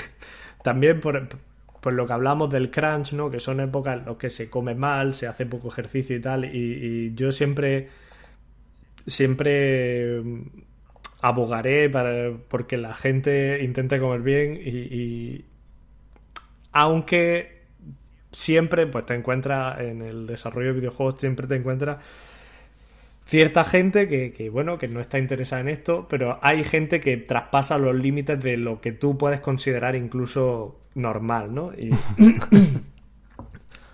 y, y recuerdo perfectamente no que en un estudio en el que yo trabajaba pues había un chico que, que bueno, por, por eh, ¿cómo decirlo? Digamos que su, su pirámide alimenticia se, se restringía a, tres o cuatro alimentos, que eran básicamente eh, leche, tostadas de, de, mantequilla, eh, espaguetis de bote, Sí, o sea, leche, pan bimbo, mantequilla y, espaguetis de bote. Y cuando digo que solo se, que se limitaba a eso, quiero decir que, el tipo solo comía eso cada día. Wow. Y sí, sí, o sea, tenía una. en su puesto de trabajo tenía pues siempre una montañita de latas de estas de, espagueti. De, no voy a decir la marca, pero tenía una montañita de latas de espagueti y entonces, pues cada día se abrió una lata, plop, a un, a un bol, al microondas y a comer cada día. Y un día, claro, yo estaba sorprendido, yo era, pero ¿cómo es posible? O sea, que el tío, os lo digo en serio, cada día tenía la misma rutina, que todos tendemos a una rutina, pero esto era demasiado. El tío se levantaba, mm, un vasito de leche, se hacía una tostada de mantequilla y a la hora de comer, eh, espaguetis con tomate de lata todos los días, ¿vale? Vaya. Eh, entonces, yo un poco sorprendido, pues llegué y le pregunté a mis compañeros, dije, oye, mm, sin coña, o sea, nadie más lo está viendo esto. o sea, nadie se ha dado cuenta. Y ellos me dijeron, sí, sí, eh, el tema es que, bueno, pues él nos contó una vez que, que eso, que que cuando el chaval era adolescente, pues, pues la madre estaba preocupada porque lo único que comía era. Eh, porque decía que el resto de cosas no le gustaba. Que lo único que comía era leche, tostadas de, de mantequilla y espaguetis de lata. Y entonces la madre preocupada, pues dijo: Pues te voy a llevar al médico que te haga una analítica para demostrarte que eso no es sano para que veas de una vez que, lo que estás haciendo no es sano, no es bueno para tu cuerpo. Mm. Y, y, lo que pasa es que la jugada le salió, le salió el tiro por la cunata a la madre, porque claro, llegó el médico, le hizo la analítica y le dijo, no, no, el niño no tiene ningún problema a simple vista por la analítica, él está bien, y entonces él lo, lo asimiló como...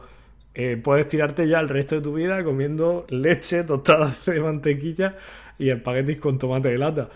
Y, yo imagino que actualmente, pues eso, seguirá con la misma dieta, pero.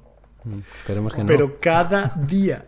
Cada, y fue una cosa que, que yo, además, en, aquel momento yo me preocupaba un poco, pues, bueno, a ver qué como, tal, estamos haciendo crunch, no me estoy moviendo mucho, tal, eh, debo comer medianamente saludable, tal, un poquito de legumbre, un poquito de, de verdura, tal.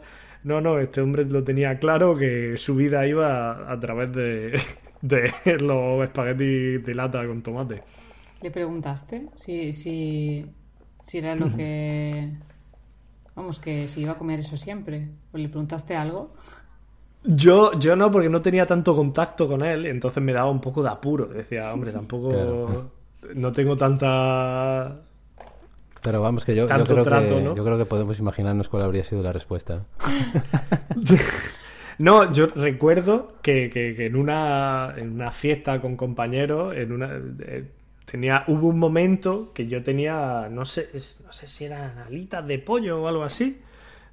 Y, estábamos, por lo típico que hay un buffet, tal, y está, no sé qué cuánto. Y yo tenía la pala de. Me estaba echando un par de alitas de pollo, tal. Y, esto que como que le ofrecí, en plan, ay, toma, ¿quieres, ¿quieres coger? Y el tío me dijo, no, no, no, no. Y claro, y, de repente me hizo un flash en la cabeza y dije, claro, si es que no hay espaguetis de lata. Si es que no han pensado aquí. No han pensado en este pobre hombre. Claro, claro. Oye, eso... No, no, a mí me, me, resultó chocante porque, claro, siempre hay mucho mito alrededor de, de eso, de, de, la gente que hace videojuegos, o sea, sea tanto, pues... pues sí, la pizza y la Coca-Cola. Sí, la pizza, la Coca-Cola, el, el, el, el, el, programador con gafas tal, que no se, que no sale... Eso. Y esos son mitos, tú sabes que esos son prejuicios y que hay de todo y y sí, te encuentras gente más estrambótica y te encuentras gente muy, muy formal, muy arquetípico, te encuentras de todo. Pero este hombre a mí me, desmontó todos los esquemas. O sea, yo normalmente intento ser como, no, no, hombre, hay de todo, hay gente... O sea, tú sabes que, que siempre en un... O sea, que María, que es programadora, María hace triatlones que nos revienta a ti y a mí, Arturo. sí, sí, sí. Eh, pero no, este hombre, este hombre vino a darme una bofetada de toma, aquí tiene un estereotipo con pata. Sí, sí. No, desde luego es siempre genial encontrarse casos de, de, programadores con vida sana, con buena alimentación y deportistas, ¿no? Para desmitificar también esa idea. Sí, sí, totalmente. Como tú, ¿no, Litos? Eres legumbres. yo, tengo vida, yo tengo vida sana. O sea, el otro día hice un, un cocido, unas lentejitas, ¡buah! tremendo. por eso Yo siempre abogo, abogo por las vidas sanas, chavales, nada de comida rápida. Haceros la comida que os va a salir más barato, está más rica y es más sana. Exactamente. Vale, pues eh, vamos a continuar comentando alguna noticia. Yo he visto una esta semana que viene bien eh, al hilo de lo que hemos estado hablando y aquí acerca de los juegos para móviles que es que las, eh, digamos, las inversiones dentro de los juegos, lo que se conoce como in-game, ¿no? cuando hacemos compras dentro del propio juego, en la plataforma iPhone, o sea, simplemente en iPhone, sin considerar eh, iPad ni dispositivos de Android, ha crecido un 43% en 2020 en, Estados Unidos. Eh, es decir, bueno, por supuesto, tiene mucho que ver con la, con la pandemia esto, porque ha sido un crecimiento mucho más acusado que el que se ha visto durante otros años pero es que aparte de este dato que es alucinante, eh, aquí aparece una gráfica en la noticia donde eh, aparecen colocadas en un, en un, diagrama de barras eh, pues las diferentes categorías de aplicaciones para móvil y la cantidad de dinero que se ha invertido en los iPhones durante el año 2020 en Estados Unidos por, para dicha categoría, o sea, para cada categoría. Y resulta que los juegos son con muchísima diferencia el tipo de aplicaciones en los que más dinero se invierte en compras eh, in-game o en compras in-app. Eh, con lo cual, claro, antes hemos comentado que dentro de la industria del videojuego el móvil es una plataforma muy potente y además me, me gusta mucho el, lo que mencionó Lito, es el caso este de, del perro grande y el perro pequeño, que te dicen, bueno, casual y hardcore y tú mm. directamente asumes que el hardcore es el grande, pero no es al revés, ¿no? Es como, eh, parece que por la manera, por la definición, no por la manera en que suena en término, es como que automáticamente pensamos que el, jugador principal, digamos, o mayoritario es el hardcore y los otros, bueno, pues son gente que juega de vez en cuando y no, es, al revés, ¿no? Que el, mercado casual, al final, como es tantísima gente, aunque juegue menos horas, pues al final representa la mayor parte del, del mercado. Pero claro, no solamente eso, sino que además, dentro de los móviles en sí mismos, ya como plataforma, los juegos además representan una de las mayores fuentes de ingresos. Entonces, bueno, un poco quería comentarlo contigo, María, a ver que si tienes alguna opinión o algo que comentar para que nos hagamos una idea de la importancia que tienen los juegos para móviles. Sí, al final yo creo que sí, es la plataforma más accesible, o sea, prácticamente todo el mundo tiene un móvil mm, en el que se puede instalar eh, un juego pero no todo el mundo tiene consola, no todo el mundo tiene un ordenador que sea potente para descargarte un juego de AAA, por ejemplo. Entonces, ya va partiendo desde ahí, eh, aunque solo un porcentaje de gente pequeño se gaste un poco, como la cantidad es tan grande, ahí es donde está la diferencia. Claro, es interesante ese punto de vista porque eh, si pensamos en PlayStation o pensamos en Nintendo Switch o cualquier consola, Claro, primero, digamos, te tienen que vender el aparato y después ya te venden los juegos, pero primero el aparato, claro, porque sin aparato no puedes jugar. Y un poco lo mismo, aunque no es 100% lo mismo, pero también un poco con PC, porque claro, si quieres jugar a juegos un poco de última generación, pues tienes que tener un PC en condiciones que, que pueda mover eso. Pero claro, es que el móvil todos tenemos uno, ¿no? Entonces como que la consola, por así decirlo, la plataforma ya te la han vendido. Ya solo hay que vender del juego, ¿no? Exacto. Y, muchas veces si, además si el juego es gratuito, el, hecho de bajártelo en el móvil ya es un paso más, ¿no? Por ejemplo, eh, en el caso de, imagina que mi madre quiere jugar a un juego, pues para ella va a ser mucho más fácil bajarse un juego de la Play Store o de otra plataforma y, y jugar y ya está. Pues sí. también yo recuerdo que, leía que era como... Eh, por eso mismo, porque el, coste de entrada, digamos que no consideras que el móvil sea para jugar, sino que el móvil es pues eso, para, para llamar, para estar en contacto con el resto de la gente, para mirar internet, es más fácil que acabes pagando 4 o 5 euros por, por un juego porque no porque consideras que que el, que el dispositivo como que te como que no ha hecho gasto para tener el dispositivo para jugar. En cambio, para, el, para las consolas o los PC eh, o, los, o el PC, eh, ocurre al revés, que, que, la cabeza tiene, joder, ya me he gastado eso, 300, 400, 500 euros en la consola y, ahora encima me quieren cobrar los, los juegos 80 pavos, entonces me lo, me lo pienso mucho, mucho si hago, si hago un desembolso. Hmm. Claro. Y, y, mientras que un, un micropago es algo, bueno, 3, 5, 6 euros, que son dos cervezas, bueno, ni tan mal. Sí, es verdad. Y, y entonces a nivel, eso, a nivel interno, pues lo piensas de otra manera. Es como no, bueno, no me estoy dejando 80 pavos como los juegos exclusivos ahora de, PlayStation 5. Sí, es verdad que no es, no es una decisión tan importante, digamos. En un momento dado dices, bueno, pues me compro este juego, ya está, porque son 2, 3 euros, 5 euros. No es lo mismo que... Sí, pero que además... Pero eso que en el propio artículo que, mencionaba hablan de que el, de que el gasto medio... Mm. Mm, en el último año, en un año, que, que, bueno, son 76,80 dólares. O sea, no es poco, medio. o sea, habrá gente que más o que menos, pero 76,80 dólares, ¿eh? o sea, no es, no es ninguna tontería. ¿Es el gasto medio de la gente que gasta o es el gasto medio de, de la gente que gasta? No solo en juegos, pero, pero vamos que, como, como he dicho antes, es una inmensa mm. mayoría la, eh, la cantidad de inversión que recae en la categoría de juegos.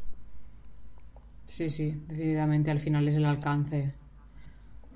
O sea que bueno, así tengo la gráfica adelante a ojo. si son 76,80 dólares al año, probablemente en juegos serán unos 60 aproximadamente. O sea que no está nada mal. ¿Y tú, Litos, tienes alguna noticia aparte de esta que comentar?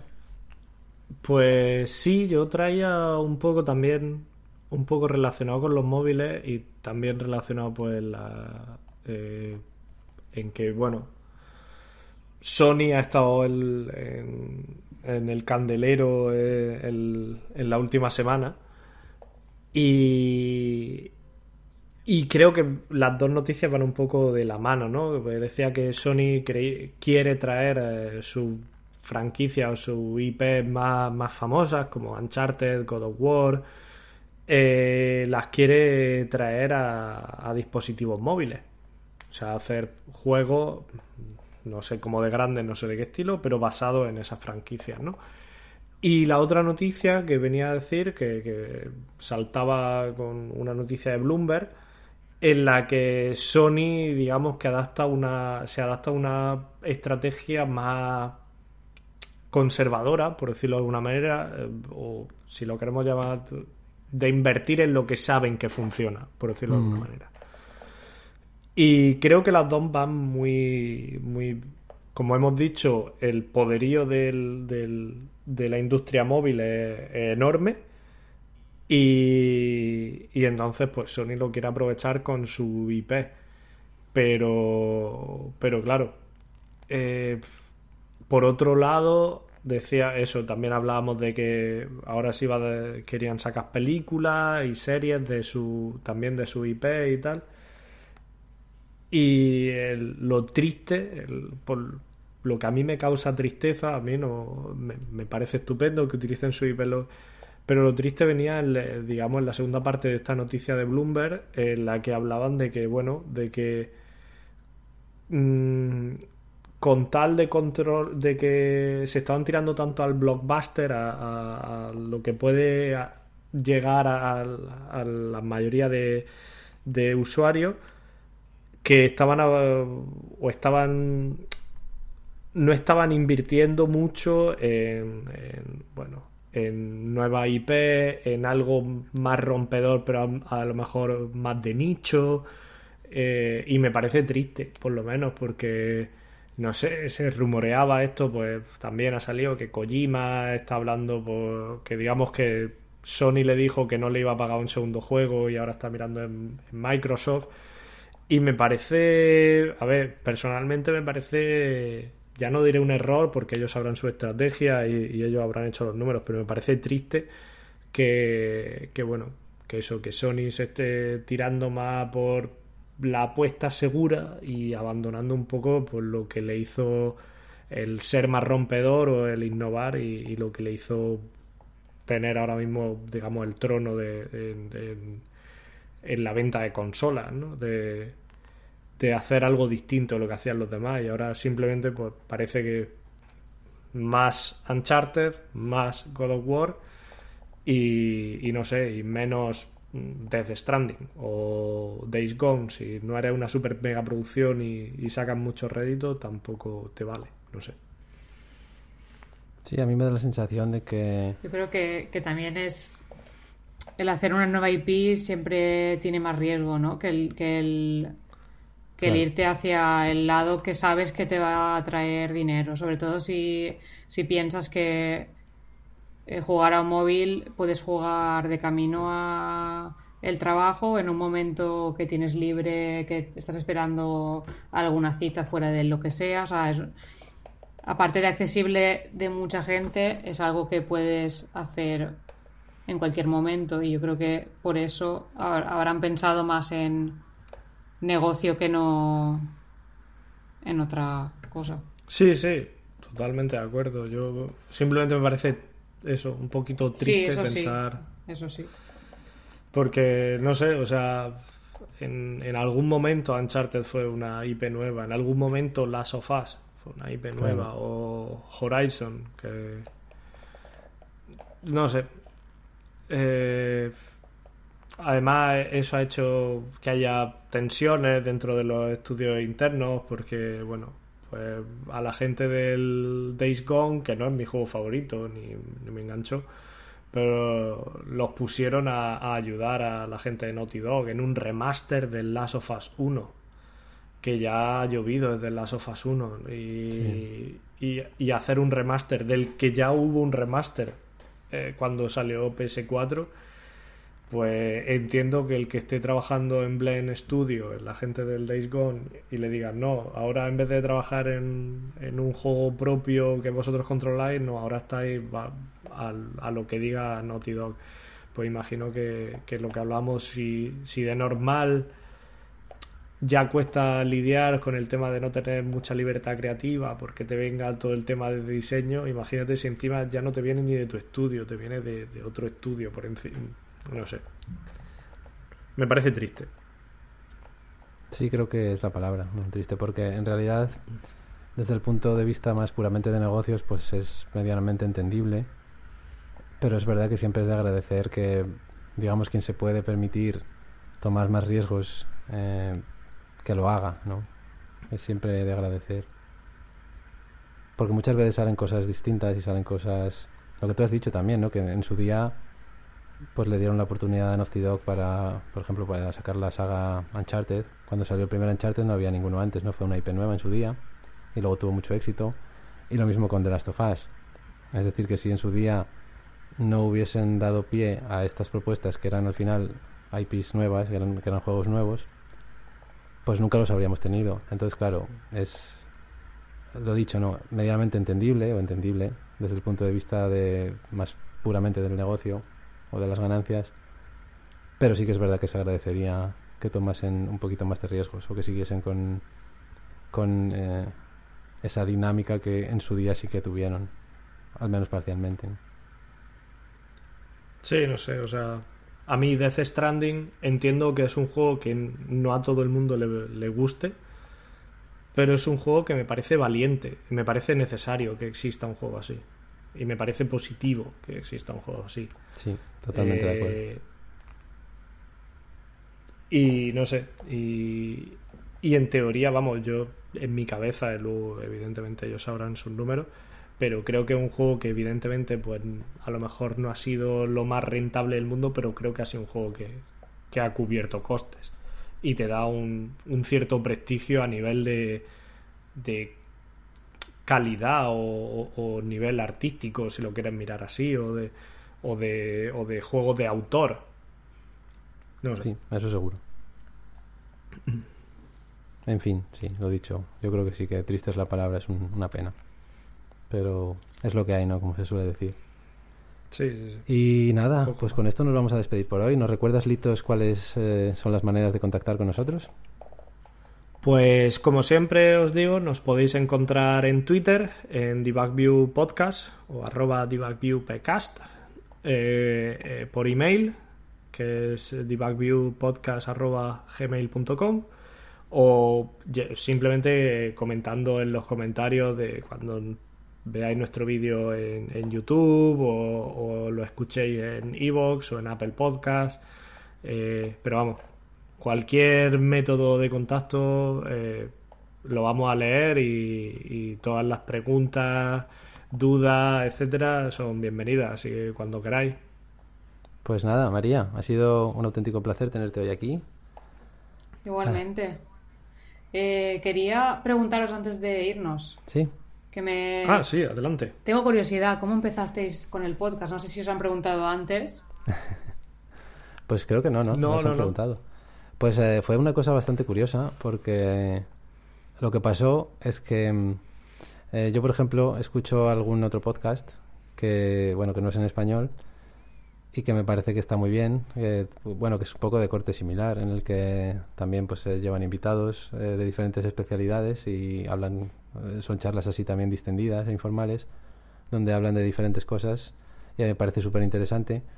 Y entonces pues llegó un momento en que dije, mm, voy a buscar algo así en español. Y es verdad que hay algo, pero no hay mucho. Y pues no sé, simplemente se me ocurrió, pues mira, igual podría hacer yo algo así. Y se lo comenté a Litos y lo que me dijo Litos es que a él también se le había ocurrido algo así, por su cuenta. Entonces dijimos, bueno, pues nada, vamos allá. Y la verdad es que fue bastante rápido. De la primera vez que lo comentamos a, a la grabación del primer episodio, pues pasó quizá un mes, ¿no? Algo así. Fue bastante sí, rápido. algo así. Pues fue como... Va, a la piscina. Sí, Y- bastante así. Bueno, pues enhorabuena que lo hacéis muy bien. Muchas gracias. Gracias. Pues nada. Sí, no sé, queríamos hacer sobre todo algo mm, más divulgativo eh, con respecto a lo que es el, el desarrollo, desmitificar un poco todo lo que lo que no sabíamos un poco cuando éramos estudiantes o lo que pensábamos que era una forma y luego cuando entramos no- nos dimos cuenta de que no y entonces pensamos que la mejor manera para eso era que, que los invitados, los especialistas en cada, en cada rama, que, que hablasen con total libertad y, y diciendo cómo creían ellos que debería funcionar la industria, cómo funciona, lo que está bien, lo que está mal, sin, sin ponerle tapujo a, a nada, ¿no? Y creo que es la mejor manera de que comunicar exactamente lo que cómo es la industria. Sí, desde luego, sí, sobre todo si, si cada vez tenéis un perfil diferente que participa en el programa, aún mejor porque tenéis varios puntos de vista. Y además nosotros aprendemos un montón. Sí, sí, desde luego. Y aparte de aprender, pues también eh, eso, pues ver otros puntos de vista, escuchar otras opiniones, incluso aunque aunque sean perfiles más parecidos a los nuestros, pues también es siempre interesante, te abre mucho la mente. Sí, conocer otra gente también, que nos parece además súper bueno. Sí, no, la verdad. Y Yo también aprendo Sí, sí. aquí con vosotros. Nada, encantados de, de oír eso. Y nada, lo dicho, pues eh, muchas gracias por estar aquí hoy, María. Eh, hemos disfrutado mucho contigo. Y nada, nos escuchamos en el próximo episodio. Muchas gracias, María. A vosotros. Hasta luego, que Hasta vaya luego. bien. Chao.